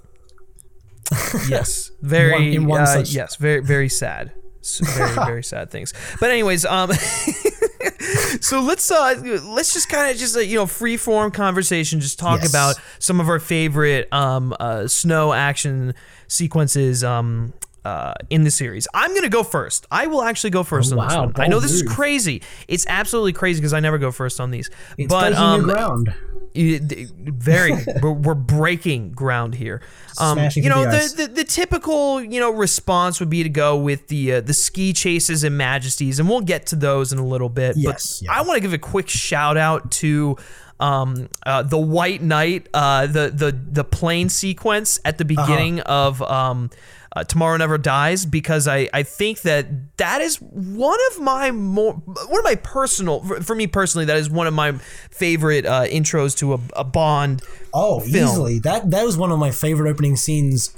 Yeah, in general, it's amazing. It just it has you on the edge of your seat. You're it doesn't really start with Bond. You don't actually see him until like I don't know, like a couple of minutes into it, like after he we've gets a gone back cool- to M and and and and the rest of them in the control room. and he gets Um, a cool little intro with like the cigarette and then like socking the guy in the face. Oh, that was brilliant! And then he punches the guy in the face. Oh, in David Arnold score. Um, And then the Mm-hmm. Yeah. whole sequence when he actually gets in the plane, he's like shooting up the whole thing, and then he finally takes off. It's like it's it's one of those sequences that just has you on the edge of your seat the whole time. And I think Yeah. I have a little bit more um, reverence for this particular sequence because I played the PlayStation One Tomorrow Never Dies game quite a bit, and that was one of my favorite levels in that game. Was uh, the the hijacking of the plane, taking the pictures of the uh, the missiles and, and and stuff like that, and then you know eventually getting in the plane, shooting literally everything, taking off, and then going into the opening credits. It was um it was a fun little sequence to play in the game, and then you know finally when I got around to watching the movie because I actually played the game before I watched the movie. Blasphemy. Weirdly enough, um I was like, this is just as awesome as it was as I remembered when I was playing it in the game. And you know, while it's not really a snow action sequence, it is, does take yeah. place in uh, the winter in uh, Eastern. Europe, right? I believe so. Yeah. Yeah, it, it was just it was su- it was dude it was just such a badass sequence. It Great like yeah. little o- opening for for Pierce there in a, in an look like otherwise kind of Oh, yeah, safe movie. Yeah, that's true. It is a very safe movie, and there's a, a surprisingly bold way to open it, which is um, Right, it's it's yeah. crazy. I think it, it does what all good opening sequences do. Um, it it it tells a self-contained story within whatever, like the the the, the ten minutes that you've got. Oh, the- yeah, the right, right, Like this whole story had. It had, it had like a complete narrative arc of being not, not necessarily a whole story, but you know, it had a complete arc of being like it had like peaks and valleys in terms of like like oh Bond has to stop the missiles. Oh no, now they've launched a rocket from the ship. Oh, like, there's escalating yeah. stakes, and then like Bond. Oh, he's taken off. He's saved the day. He's got the rockets. Oh no, there's an assassin in the co- cockpit. He's like, it's like it just kept ramping it up in like I in know a way it's just a good action every scene every should. turn. Well, and then you see the uh, the, um, uh, MI6. They launch the missile at him, and he's got to like get out of there before the whole base blows up. And I'm like, Yeah, oh my god, how is he gonna get out now? Like, It's it's just so incredible. And then on top of that, it, it also sets up um uh the um the what do you call the, the naval Dakota and like, Oh, uh, yes, Henry yes. Gupta. So it Yeah. sets up like plot elements from the film while also being its own little thing. Which well, is, which is is kind of a staple of Bond films now. They kind of have little nuggets of stuff that pop up uh, later on in the films. But in terms of like like it's like for exa- like in contrast with like um I'm trying to think of a, an example of a bad opening credits, but there aren't like too many bad ones. There really But, aren't um, too many. That is one thing I will say for Bond is usually the opening action sequence or sequences are uh, pretty they're always, thrilling. They're always excellent. Um, but I'm, but, Yeah. like, in terms of like um, whereas okay with with Spectre, which is a great opening title sequence, but with, with Spectre's opening credit sequence, the entire plot is sort of. The, the entire action scene is directly tied to what will be a major Well, you say the the same thing about um uh, Quantum of Solace. That is that- yeah, Quantum of Solace is directly- exactly the same. Yeah. Um, even Skyfall to an extent, exactly the same. Um, whereas with this one, this one was completely standalone. It just had an, it set up, an, but while also setting up an element. yeah. Whereas yeah. some of the older ones, like the one in Moonraker, Oh, actually Moonraker is a bad example. I don't know why I jumped to Moonraker because that has Because the you love. Moonraker. You you just love Well- it. You can't help but talk about it. That had the hijacking of the of the shuttle. I'm pretty sure that was part of the pre-title sequence. So, Right. um, was that pre-title sequence? I can't even remember. Um, I don't think. It, yeah, I think it was. But um, like, say like um, the opening action scene in Octopussy has nothing to do with the movie. Yeah. And so yeah. like this one has like this one has nothing to do with the movie while also it, it, it has its cake and eats it too, which is kind of fun. Um, yeah, yeah, for sure. And it's kind of funny, you know, this is a little bit of a tangent. I'm well, not a tangent, just a little quick side here. I think the Brosnan films, uh, Mi- minus Die Another Day, their, their opening sequences got better as they went along. You know, I think so. True. I I really love the hovercraft chase from. I do uh, the too. I just don't think it's better than the opening from "The World Is Not Enough." That's I why think I you're said right. I think kind you're of right. I think it, it's it. probably the in terms of ranking the Brosnan opening title sequences. Yeah, um, yeah. It would be GoldenEye. Um, in terms of like in in, in um ascending order, GoldenEye, Die Another Day, Tomorrow Never Dies, well, it's not enough. yeah, Yeah. yeah. So uh, yeah, that's why I said uh, excluding "Die Another Day," the the opening sequences get better as the movies. Uh, are released For sure, But, um, yeah. But anyways, okay. So I I've given you one of my favorites. Uh, that was a very long tangent about White Knight, but um uh what, what what's one of yours? What's one of yours? Um, gotta give a shout out to my boy T Dalt, um, with his Of only course, snow of action course. scene, which is um, the entire chase sequence in um, the Living Daylights is really really I fun. love that one. Yeah, so like I he starts it. off, he's in the Aston Martin, and he uses like the few optional extras to uh take out the cop car, and then Yeah. the police like like they like an army comes and yeah, like what the like hell? because it's like they, they, they're in like the, the Soviet bloc, so it's a bunch of Yeah, like yeah. uh, Russian like policemen with a tank and shit, and so Right. then he uh de- he he uh like self destructs the car, and they get away, and they have to use the cello case to uh, like slide down the thing and then like skin around and. I just think like the whole thing is so much fun. Like the Bond on the ice with the car, and then the, the guy with the mortar like launching The- at them. I- it's just such a fun I- scene. The music, John Barry's got like this like synthy version of the James yes. Bond theme going. It's just so much fun, and it's it's kind of comical without being. It's like the kind of comedy I think Timothy Dalton was able to do because he was he was the straight man to the comedy. Yeah. You know what I mean? Like he Yeah. had a complete stone face reaction to everything going on, but it was Yeah. kind of absurd what was going on. Like they had to ride in a cello case and steer with the um with the cello and Mm-hmm. like um it gets shot and like just like all like also then they like they, they literally slide across the border into into Austria and it's I just think- um I, I think that fun. that's like one of my favorite things about that sequence is is honestly like I- not only like how just like badass it is at times, but just like the progression of it is just kind of witty in a way. You know what I'm saying? yeah yeah and like it, it, it is funny because he was like he had such a big deal with going back to go rescue her cello and then it ended up being like he has that one line like i'm glad i insisted you brought that cello and mm-hmm, it's mm-hmm. it's just great it, it, it is very like sort of it's nice that they set it up because you don't see like setups like that for action scenes so much For sure. Um, for sure. but yeah, it just it's just generally a fun scene. Um, and my, my boy, my boy T Dalt. I know you had to give him a shout out somewhere, and Oh, it sure yeah. as hell was not going to be in License to Kill because I don't even think they touch snow in that movie. There is no snow in License There is no unless, unless you count movie. like cocaine. as, uh, yeah, that's true. All right. Oh, I guess it's back to me then. Give you an opening sequence. Um, you know, I'm gonna go classic on this one. I th- this is just like it should be on any sort of list of the best uh, James Bond snow action sequences, and uh, that's the the the I, I think it's the opening right from uh, the Spy Who Loved Me the, with Oh, the yeah. parachute. Oh, Yeah, when he's that's the doing the yeah, that Yeah. is the opening. Yeah. Um, he's doing the he he he the, the, the giant free fall and then the parachute. Uh, he pulls it last minute. I mean, it's iconic. Like what what It's can you say? It's such a you know. Not only is the ski chase beforehand like pretty cool, but that that jump, that the big stunt makes it. Yeah. that stunt is incredible. That stunt is ahead of its time, really. Oh, it's it's absolutely insane. If you go and watch like some of the behind the scenes stuff and how they did it, it's kind of uh, uh, shocking that they even let him do it. Yeah, Um, yeah. it- it's breathtaking and and going back to like yeah the actual ski sequence itself where he's flipping off like doing a backflip off of the uh the ramp that's Right, kind of right. And then turns around has the um the projectile in his uh in his uh sort of his ski pole Yeah. um it's all just so much fun so ridiculous and great and then you have that um uh Marvin Hamlisch's like 70s James Bond music playing and it's Yeah, like, the music was a nice accompaniment there. Um, it was I- I really do cool. It, it kind of felt like a disco, like a little roller disco going on. on the Yeah, it did. It was like, And hey, was- we're is Bond's in the '70s, even though he's been in the '70s for a few movies. But uh, know. yeah, but it is like, oh my god, it's just, it's a great scene. You can't not mention it, like you no, said. you, you with can't. it, it is. It is. It is so iconic. I mean, it's, it's not only a staple of uh, within the franchise. It is a staple for people who aren't you know aren't the biggest Bond fans, they know that sequence. They know him pulling the parachute in with, with a giant Union Jack on the back. I mean, it's been mocked in Austin Powers. It's been Oh my god, yeah, it's, Mocked just, it- it's iconic. you know, it's like referenced in everything. But I think the thing I love about it is like is that the free fall he keeps you in suspense for so long, and it's like at the Yeah. very last minute he pulls the chute,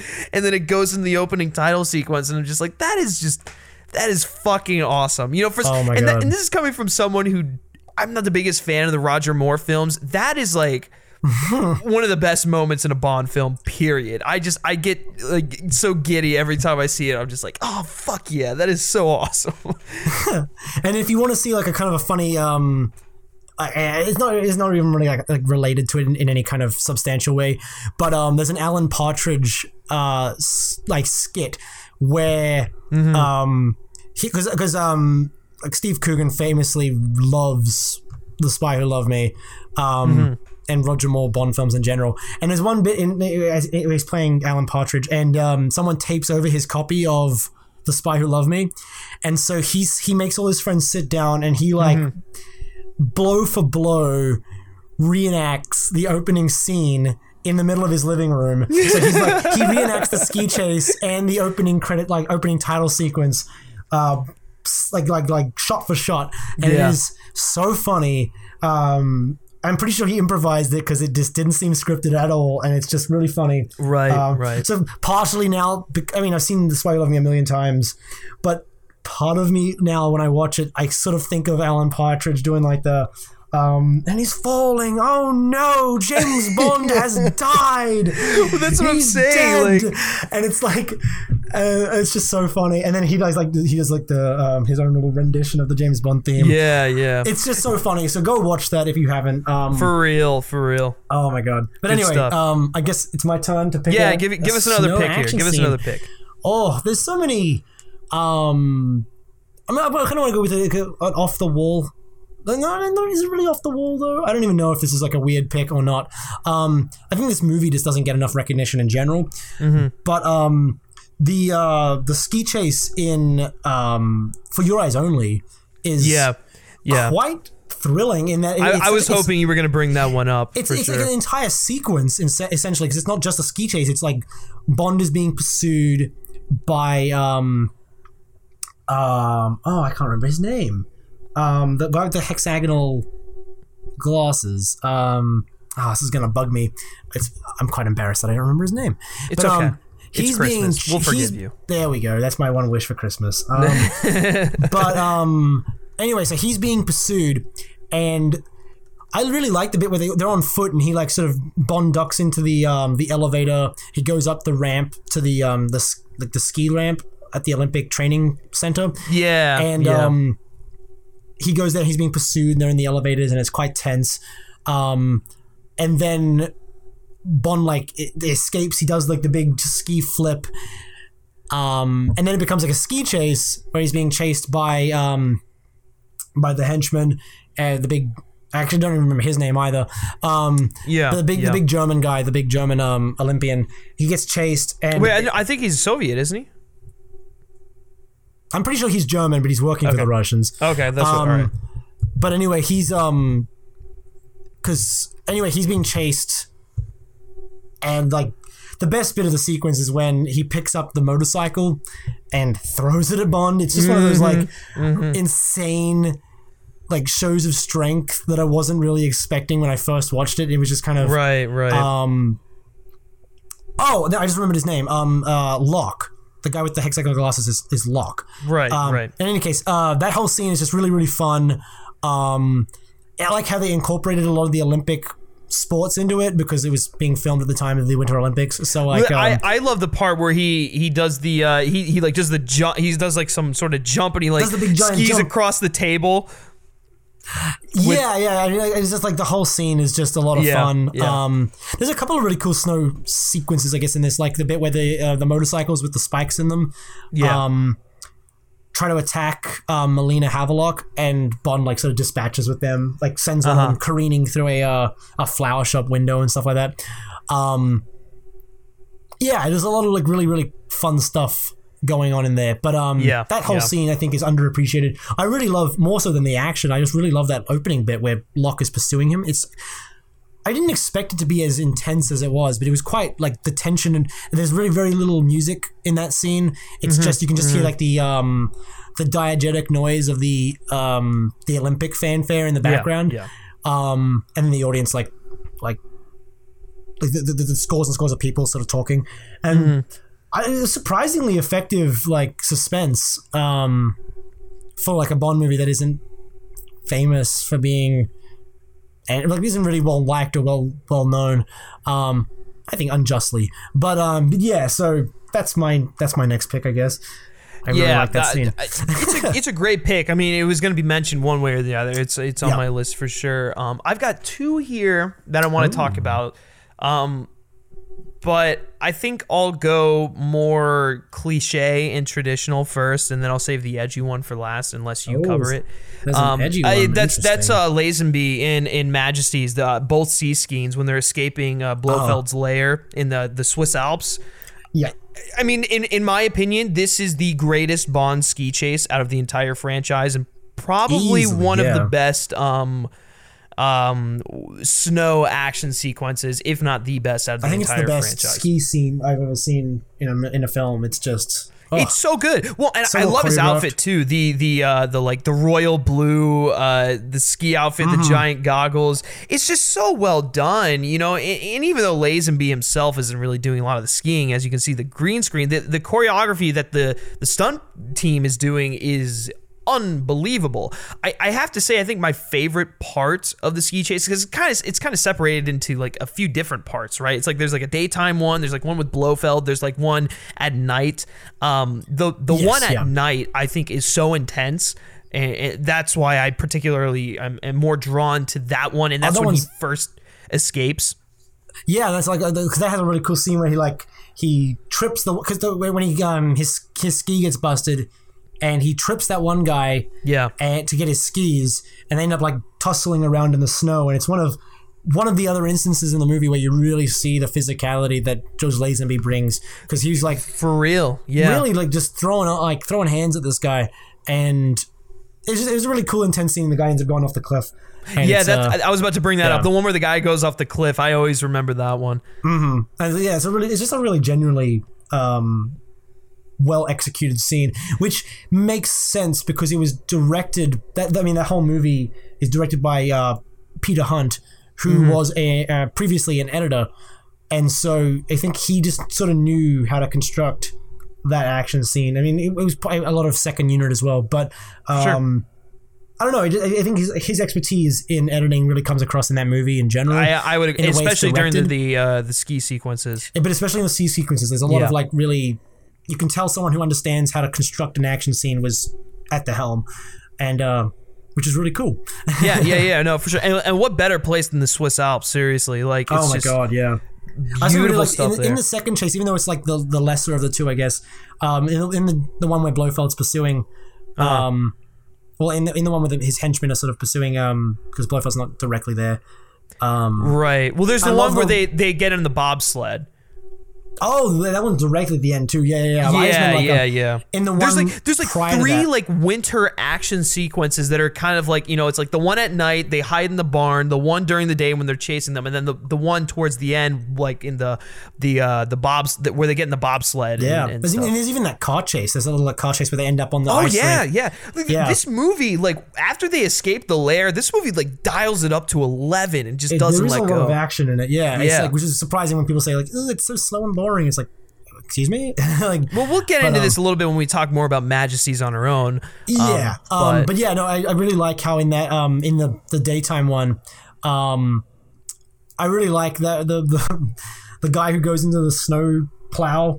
Um, Oh my god, dude! and And, you like, gotta think for its time, that is so brutal. that was yeah, the blood and guts is like spinning Yeah. out, and then George Lazenby's just like he had a lot of guts, was oh, that was one of my favorite lines. That's a great one-liner. It's a great one liner. It's oh my god, that whole sequence, all the snow, all the ski stuff is really great, and there isn't a lot of like you mentioned the rear projection stuff. Surprisingly, for a movie of its time, there isn't a ton of it. No, Like- there isn't. Really, really, the only time you see it is when you get the close-up of Lazenby. Yeah, and I mean, even then, like, I, I compare that to the skiing in um, any of Roger Moore's films. Um, Oh my god, it, it looks ten times better. Yeah. There's like there's a lot of like sort of rear, like, you can see a ton of rear projection in those because they wanted a lot of close ups and Roger Moore wasn't doing the stunts, Yeah. so it's like yeah. um, yeah, it's I think it's interesting like um, just how for, for like a movie that's made in like not with 1969, um, or 68, 69. Um, Uh-huh. It was probably made in 68, but um.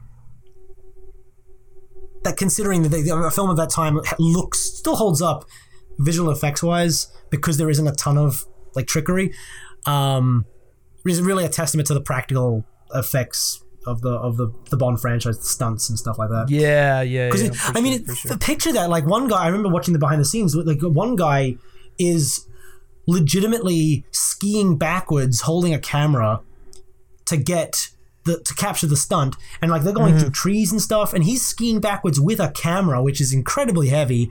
Oh, Um, and then like he's ski, and he's also skiing without poles because he's got to hold the thing. So like just skiing backwards without poles, holding a massive camera, an expensive piece of hardware. Um, Uh-huh, uh-huh. it's just it's insane, and like the fact that they pulled it off is insane. And even like the, even the stunt guys who are in the scene, they they don't have poles either because they've they're holding machine guns. So Right, like, right. and then the guy who played who's um who was stunt uh, stunt double for Lazenby. At one point, he gets his ski shot off, and so he's skiing on one foot, and it's just like they did that. They did that for real, and it's insane. No, Um, it, it's it's crazy. Like the, the behind the scenes stuff for for the the stunts on that movie is is ahead of its time. It truly is ahead of its time. Like really yeah and like the, the fact that no one got like severely like fatally injured was is is, is crazy too yeah, for sure. All right, let's get let's give you one more. What? Uh, give me give me one more action scene. Whoa, then, one uh, more okay let's Or see actually, no, no, no. You you get two more because I because I got one more, so that means you get two more. Yeah. oh boy i'm trying to think of what we've, we've mentioned already uh, i mean this isn't really a favorite but we're sort of like scraping the barrel now but um um well I, I know what i think i know which one you're going to mention so i won't mention it Mm-hmm. um because it's it's inevitable that it'll come up but um Do you think it will really? the one you're going to mention i think is i mean there's not too many left that we haven't discussed so um I guess that's true. I think. Okay, actually, there's two more that you could mention. So uh, I'm going to just go out on a limb and I'm going to mention the one that. Never mind. Um, I'm going to mention the one that I think you're going to say because there's a couple others that I wasn't even considering. Um, but the uh, world is not enough. The ski sequence in the world is not enough. Yeah, that's mine. All right, you don't get another Okay, one yeah. because that you took mine. All right, this is your last one. But yeah, oh, that's fine. Um, my, my the other one I was going to mention is like uh, the the ski scene in um, not a very good one, but the one in uh, the beginning of uh, the, the pre-title sequence of um, A View to a Kill.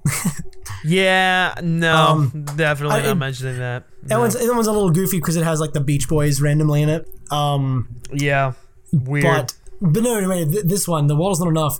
This is a pretty cool one because it has like the the um, the hella skis, like these these It, it's really so. It, dude, it is such a '90s action scene. Oh my god, it's, it's balls to the wall. It's actually the one I see referenced a lot more often than um than I would expect. Just because I guess it's very it's contemporary. It's one of the only Yeah. contemporary ski sequences we've gotten. So um when people think of a Bond ski sequence, they think of this one now. I guess people of our generation. Yeah, I Um, just think his outfit is so funny. Like it, it looks kind of feminine. I'm not. I'm not gonna lie. Like, Oh my god, I, I I never thought that before, but now I'm not going to be able to not think it. He, Um, he looks like he's wearing a woman's jumpsuit. I I'm dead serious. Like I mean, it's going to inflate, right? So it's it's it's maybe Yeah, James I- Bond really should be played by a woman. I Maybe know, that's what it is. know. Yeah, he's been wearing the gear for years. Yeah, for but, real. Um, but yeah, no, this scene's pretty cool. It just in, for its inventiveness Mm-hmm. and um, something interesting about the score for this scene. Because once again, um, "Wasn't Enough" is one of the, David Arnold's best scores. But Mm-hmm. something I didn't realize un- un- until fairly recently, a couple of years ago, um, this scene uh, is was was partially com- like composed by garbage. Like um, the the action scene was composed by Garbage and David Arnold. David Arnold and Garbage worked together to come up with a cool ski action scene like score, Holy which crap! is really really cool. Good Um, stuff. That's and, yeah. like to- a further testament to uh, what happens when you let David Arnold pick who he collaborates with for these Bond movies instead of forcing him to work with like Sheryl Crow. But um, sorry, that was like very passive aggressive. But um, It's okay. I know you got you got hate. You got hate in your but heart. um, yeah, it's, it's a really cool like different sounding score. Um, interesting idea with the ski, uh, like the Paris skiers, and um, just uh, interesting intense scene. And then it ends in an interesting very human moment actually for a bond film where Mm-hmm. bond and um and Elektra are trapped in the bubble under the, like buried in snow and Elektra yeah, which fucking the bubble was a little silly, but I think what happens afterwards kind The bubble's a little silly, but yeah, it pays pays off in like giving putting them in this secluded death trap situation where she like has a very genuine human moment, or is it Yeah. a genuine human moment? Is she manipulating Bond? It's very you interesting, but um. Just a good scene of like a good little bit of acting Yeah. in that moment, um, which that's the, the standout moment of that scene for me. Um, even though it's not really the actiony part of it, it's just very cool. Um, I also like Bond's like Pierce Brosnan has some pretty funny reactions to like He really does. like when he, when like when he thinks they're all gone and then another one comes around and he like skis off the edge of the cliff and like slices through its thing and I just love the shots of him like like like going off a ramp with a giant explosion behind him. oh my It's just god like- it's just so Pierce Brosnan 90s it's just amazing yeah, yeah. Oh. it's great. It's such a '90s action scene, but um, but anyway yeah. you can go ahead what were you saying? You go ahead with your final pick I guess No, that was my final pick. I don't oh, have that was your final pick we're not Yeah. going to talk about the uh we've only got one more we haven't talked about which is the Spectre plane scene Right, which I you might as well just cover the whole basis, not not our well. favorites, but really just all of them. Uh, yeah yeah, the Spectre. I think the Spectre plane sequence is good. Uh, I think Thomas Newman's score builds up the intensity more so um, than the actual scene. Um, yeah It's um, it, it's you know, it's it's good. It's nice that we got to see Daniel Craig tackle one one of uh, one of these because we hadn't seen one in a while. Um, while he's not actually skiing, I think the the plane was a um. The plane sequence was a nice way uh, uh, of doing a snow sequence. You know, it was different. They, they thought outside the box for it. Yeah, I think with um with Spectre especially, um, I really like Spectre. Mm-hmm. Um, more so than I think a lot of people do.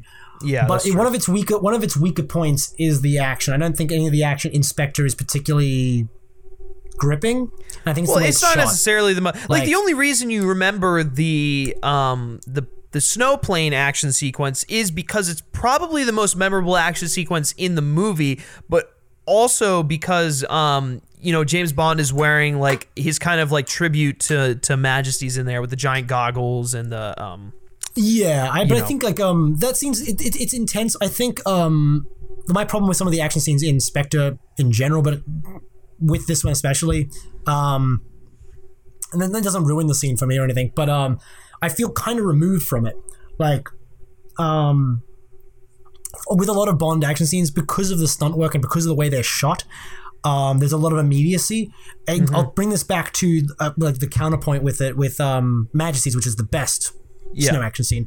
Um, like I was saying, with the, the the guys were filming, skiing backwards, holding cameras to get the perfect shot, and you felt like you were in the scene because of that, because the camera Yeah. was moving with the actor, and there was like. Even if you didn't fully realize what was going on, there was this, this sense of danger in it, in the way it was shot, um, this ingrained in it.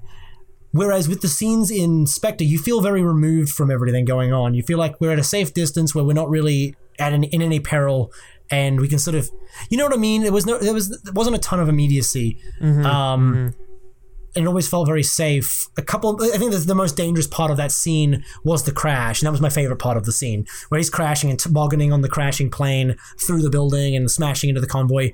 Um, I think that was the most intense part of the scene, and that's because things felt Yeah, I chaotic. agree. Things felt like they weren't pre-planned and or, and like choreographed. yes yeah Where and that's my biggest problem with the with the car chase. The car chase feels very on the rails. yeah it feels So very choreographed you know And then, and then they're- they're going through empty streets essentially, Yeah, yeah. and it feels like very deliberately choreographed. And doesn't there's no immediacy to anything going on.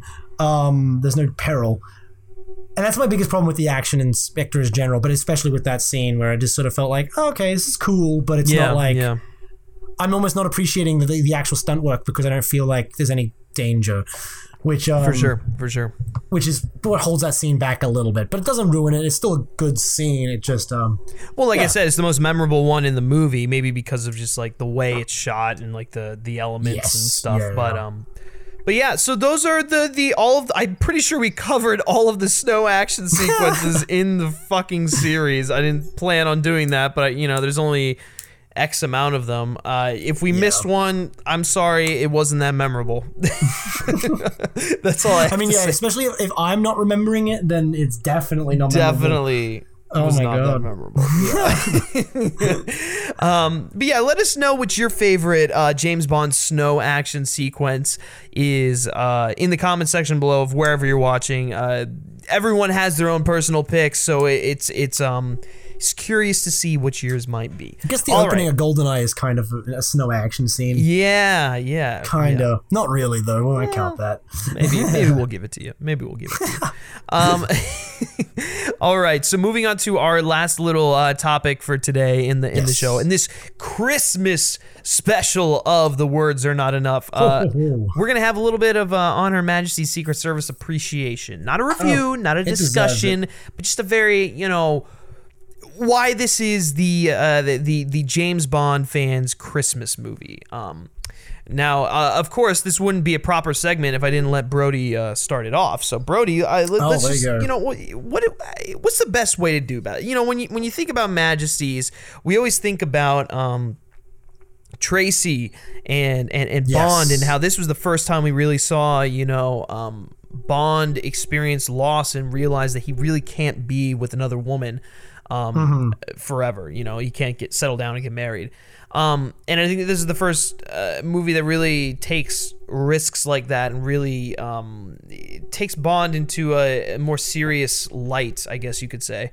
Well, he, I, I mean, the Bond films are always kind of seri- like, especially the earlier ones. There, were, there was a, like, a lot of serious ones in there. Like the, I think the first four, like Sean did, were Oh yeah, I mean th- th- they're serious. serious, but I guess I, I, think shouldn't say they're not serious. But I know what you're saying. Though. I know, I know what you're saying though. I think I think the reason it comes across more serious is because it it really is the first one to really focus on Bond as a character, Yeah, and it treats Bond as a character rather Yeah. than as a male power fantasy kind of like character that you can sort of live vicariously through. right for sure, um, for sure. And so yeah, I think in a lot of ways, this is this was the original precursor to what Daniel Craig has sort of It is built his entire Yeah. tenure around, which is Yeah. turning Bond into a the human that he was in the books. Yeah, And um, I think he does this so well. Uh, 'cause, I mean, it, it didn't have too much of a choice because it's a pretty faithful adaptation of the book um, in a lot of respects. So yeah, yeah. um, there are like little details that are changed or like like taken out or whatever um, for the sake of making it a. It's already a lot one of the longest Bond films, um, and so I think it took some liberties in some areas, but not in the general thesis of the book, uh, which is Bond's um, humanity and his relationship with Tracy, which brings that out, and that's my favorite part. I mean, that's everyone's favorite part about Majesties, but Uh huh. it is just so uh, I guess emotionally real of like for, for a franchise that doesn't really have a, until recently didn't have a ton of emotion in it um besides like the the, the, the visceral sort of thrill Uh-huh. of uh spectacle.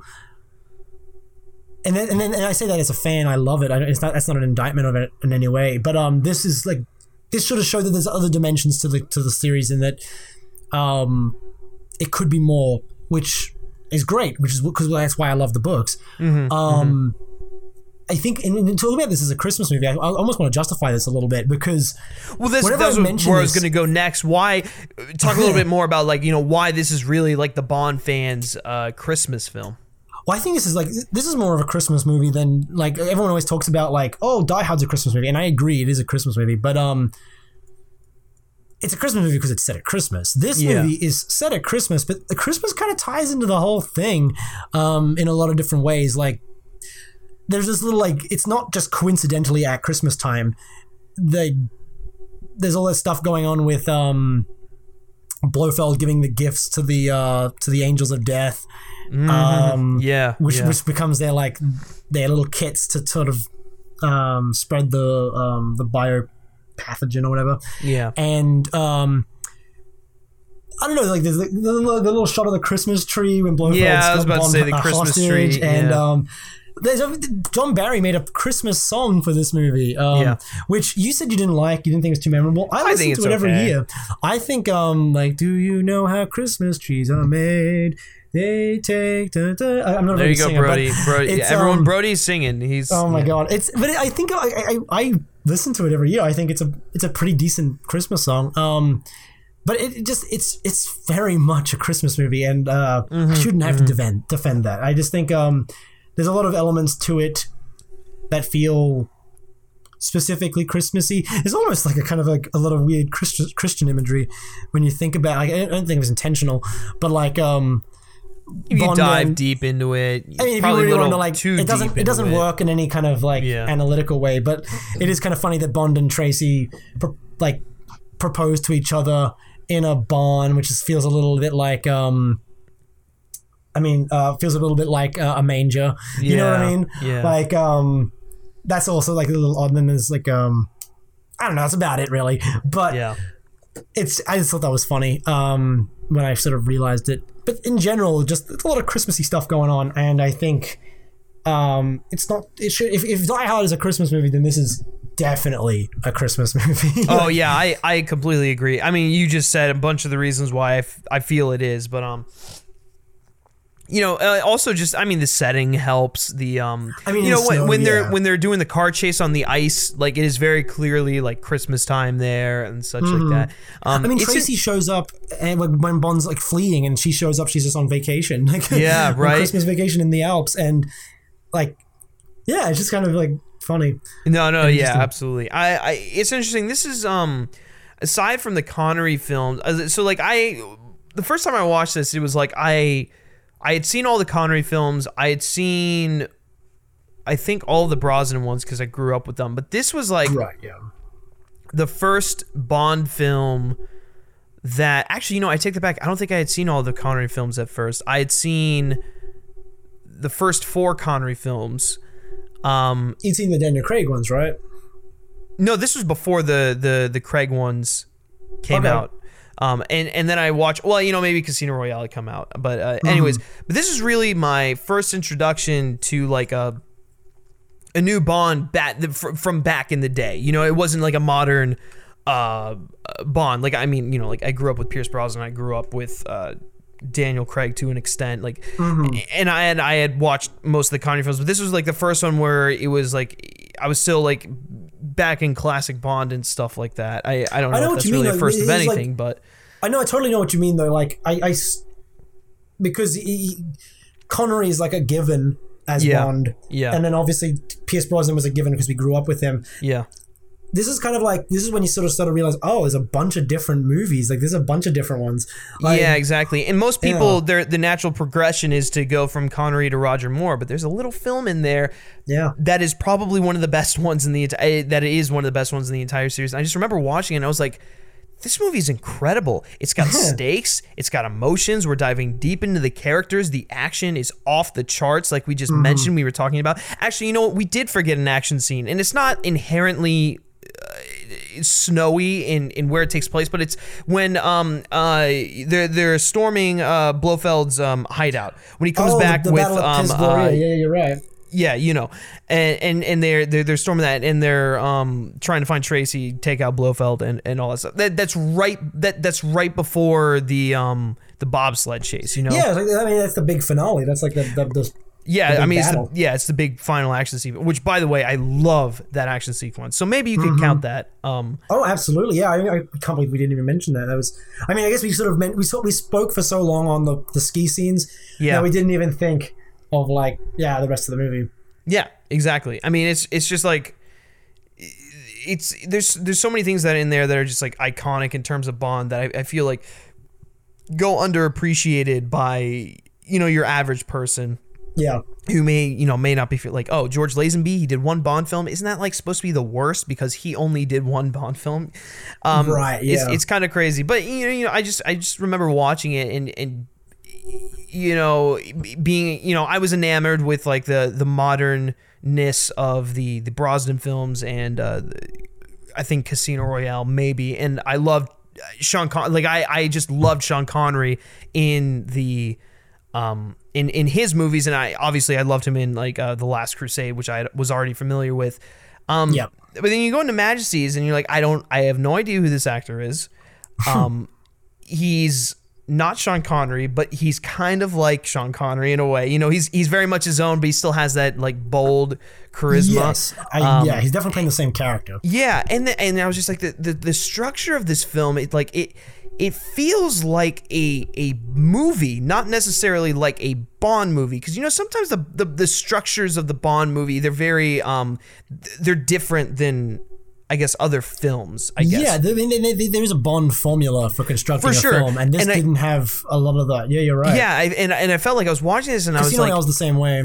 I was like, this this feels different in in a great way. Like this is, you know, they they were they were taking so many risks here. They were ahead of the ahead of its time. It was ahead of its time, really. Um, and uh, yeah, I don't know. I just I just fell in love instantly, and I was like, that's this is one of the best Bond films. I, actually, you know, at the time, I think that was my favorite Bond film. Uh, Sans uh, Casino Royale. Yeah. But um, but yeah, you know, I just I I I love this movie. I watch it quite often. Um, definitely watch it around Christmas. I haven't watched it yet though. To to be honest, around Christmas time. I it's almost Christmas. I haven't watched it yet. Maybe I'll pop it in tonight. Yeah. Um. But there, there's so much to love with this movie. There's so much juiciness in it. Uh, you know, Telly Savalas as Blofeld. The guy is, Is like I, I yeah, still he's- think he's the best Blofeld we've ever had. He has like the nice he has a nice balance of like charisma and sinisterness.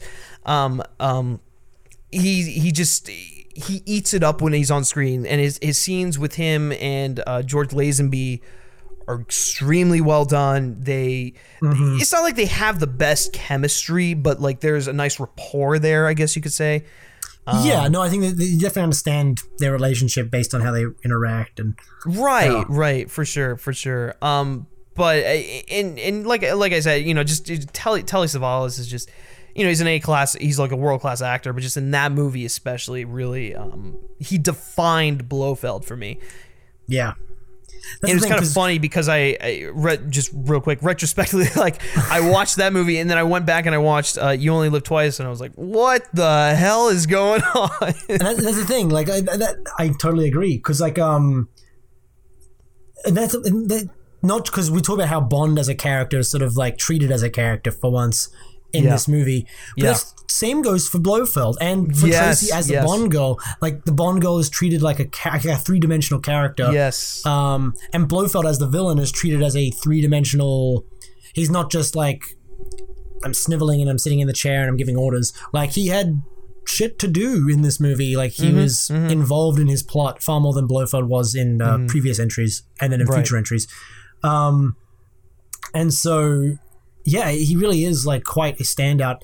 Like, can you imagine Donald Pleasence getting on skis to chase Bond? No, absolutely Right? not. You Or, can't. get- you, yeah, you can't picture that Blofeld doing the stuff that Telly Savalas does in the movie. Yeah. That's why I think And it was important for them to like show him before he did any kind of like action stuff because it was like, listen, this is not this is not the Blofeld that you guys are familiar with from. Uh, you only live twice. This this is a very you know he's serious. You can take him seriously now. Um, he's a force a to be reckoned different. with. I mean, yeah, he's even a little different than the Blofeld we'd seen, like him just sitting in the chair stroking his cat. Like he's no, not just. he's like out in the snow, like smoking his cigarette, doing- like in a really weird way. Oh my god, yeah, I, I can't. I, I rave about Telly Savalas. He's so so good as He, Blofeld. he is. Um, he really is. and uh, well, we should talk about Tracy since we've. Well, been, um, I absolutely go into the main characters. I mean, Diana like, Rigg. What can you Diana say? Rigg She's like incredible. probably the second Oh best Bond girl for me. At, at least aside from uh, Vesper. Yeah, and she's got a lot, like a lot of um.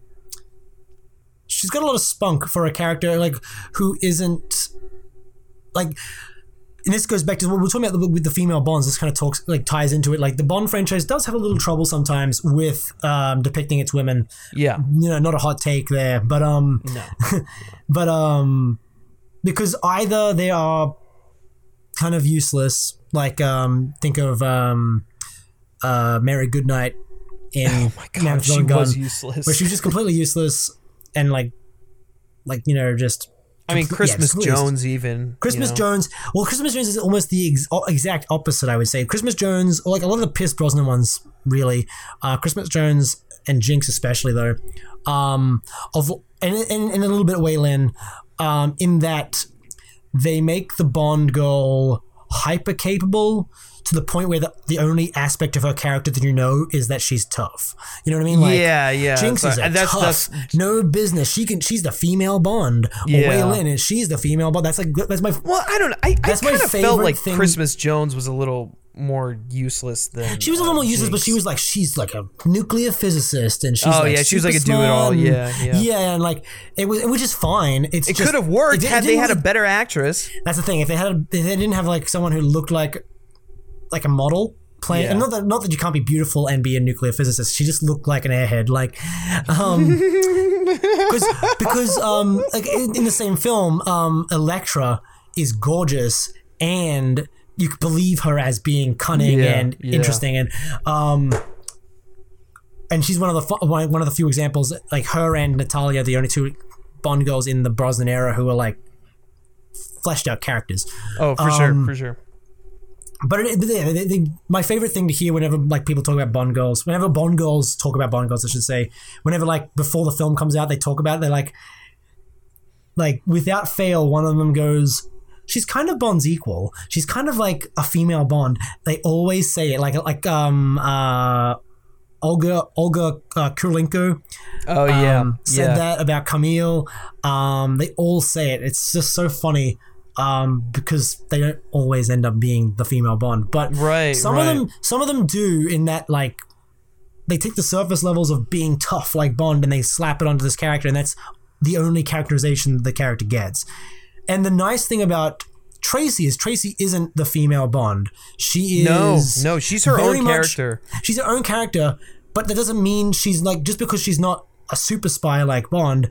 She has a very strong will. When she's captured by Blofeld, and she's in Blofeld's lair, she is very like she's very smart. She's very like clued in. She like gives Blofeld to, what for. She's not just a damsel in distress. Um, and like even her relationship with Bond is very mature, and like the way she deals with him and.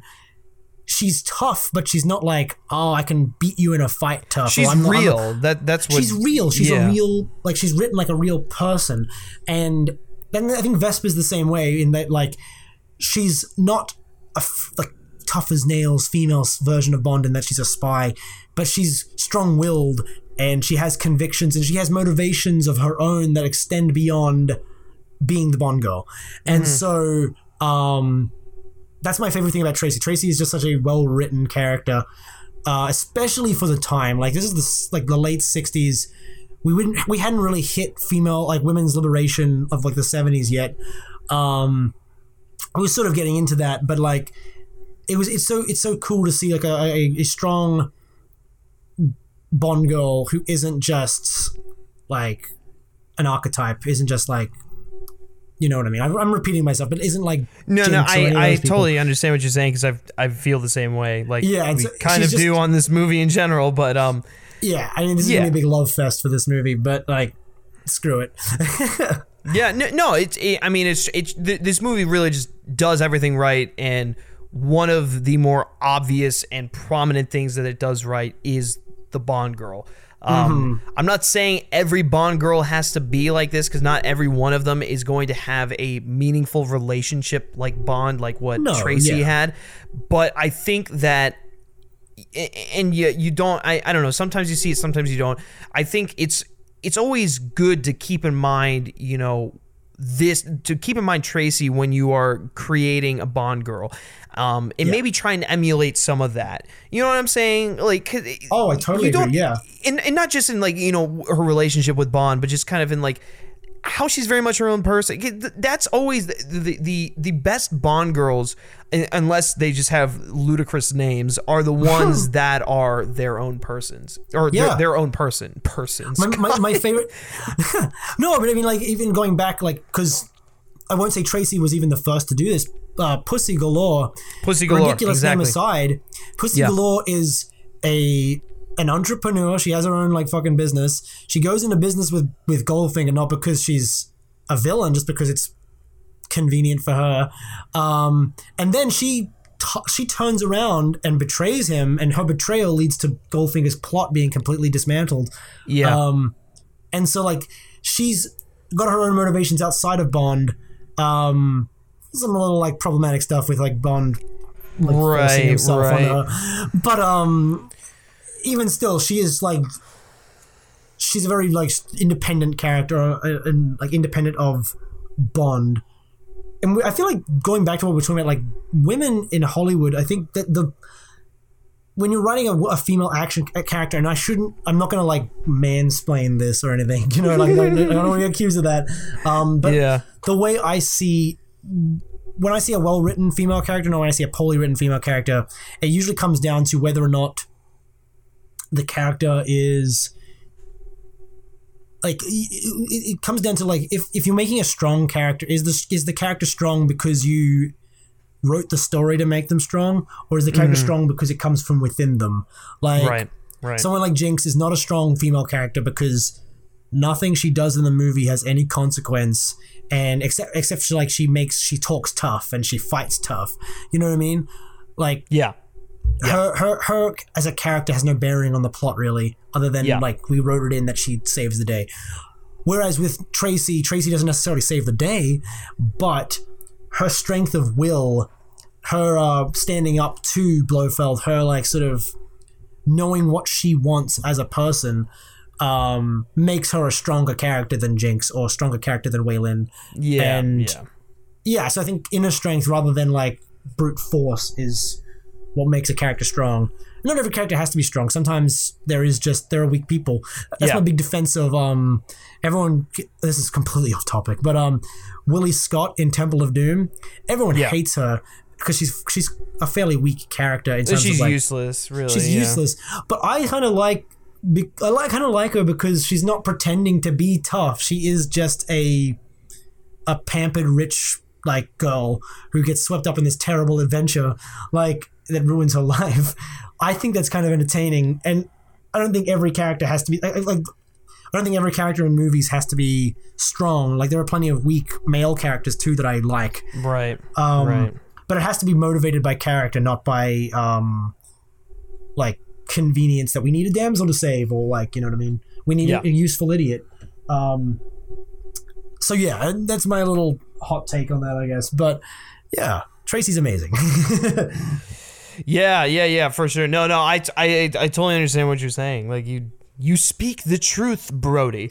Um, but anyways, just to kind of wrap up this discussion of, uh, or this r- little um, praise of, uh, of On Her Majesty's Secret Service, one of the best Bond films today. Just what are your final thoughts on it? Um, just kind of wrap Um, it up.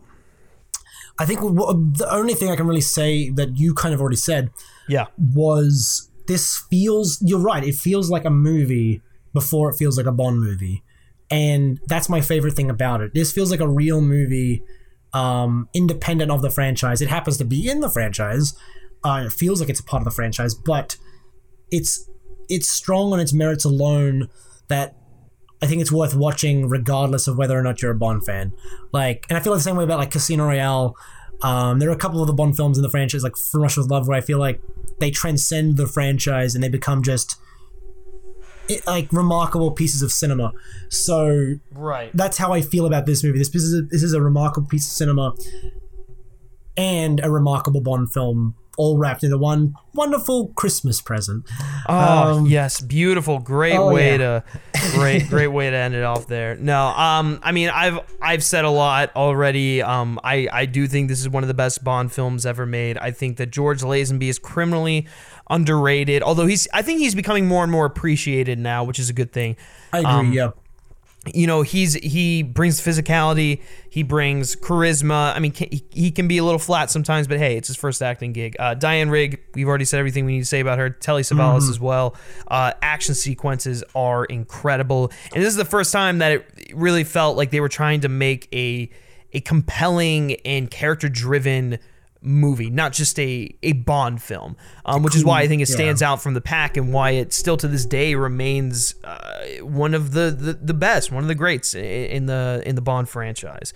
So with that, that is gonna do it for uh, this episode, this Christmas special of the Words Are Not Enough. Thank you for joining us. I know it's a little bit of a long one. We had a lot to discuss, but hopefully you enjoyed our takes on everything, uh, and, and Yeah. hopefully you all have a very uh, happy Christmas, uh, happy Hanukkah, whatever you celebrate. Um, I hope you have a great one, and, and hopefully this uh, episode brings a little holiday cheer to you during the season. Yeah. If you are a Bond fan. Which, if, If you're not, why you. are you listening to this show? But thank you, though. oh of my gosh, my Thanks for watching two hours of a podcast about a series you couldn't give less of a shit about. Yeah, I for really, real. If you uh, made it this I far, I appreciate that. God love you. God love you. Um, but anyways, guys, uh, I- if you like this episode or you like what we're doing at um um, the words are not enough. I can't even speak, man. My mind is in bunch of different directions. Uh, if you like what we're doing here uh, at The Words Are Not Enough, why don't you head on over to iTunes and be sure to subscribe to this podcast? That is the best way that you can get our content instantly. It's immediately downloaded into your podcast feed. And then also, while you're over there, why don't you leave us a rating and review? Because that truthfully helps us. The more ratings and reviews we get, the better chance the show has of getting noticed by other people. Um, and it really just helps us as far as feedback goes. So, Yeah. um, that would be phenomenal if you could do that. Um, uh, but you know, if you aren't an Apple user or you aren't big on um, that stuff, whatever, you can also find this podcast on iHeartRadio, or you can head on over to YouTube at Men versus Movies. All of the episodes are uploaded there as well. All right, Brody, uh, where can the world Yes. find you? Uh, the world is not enough, and they can find me. And I know that I know where I was going with that. Um, they can find me at Brody Serravalli on Twitter. Um, yeah, I tweet about movies and politics sometimes and stuff. So if you're not offended by that sort of content, please check me out. I also try to be funny sometimes, so who knows? Yeah, he tries. Sometimes he It's- is. Sometimes. yeah, sometimes maybe Um, forty percent of the time. Right. um. Yeah. Anyways, uh, if you guys like me specifically and you like what I have to say, you can always give me a follow on Twitter at Griff Schiller. All right. Uh, thank you all for making this uh, latter half of the year great for the words are not enough. We've got a lot of listeners. If you are a loyal listener, we appreciate you. We hope you have a great holiday season and a very happy new year. We may have a special uh, episode for you in the next week. May not. I'm not going to guarantee it, but it'll probably be the first week of the new year. We're going to be talking about Brody's uh, thoughts on what Bond 25 should be. Not should be, needs to be. What it needs to be in order to succeed. Exactly. Um. Anyways, though, uh, thanks again, guys, for your your support and everything, and we'll see you in the new year. Until then, take care. Bye.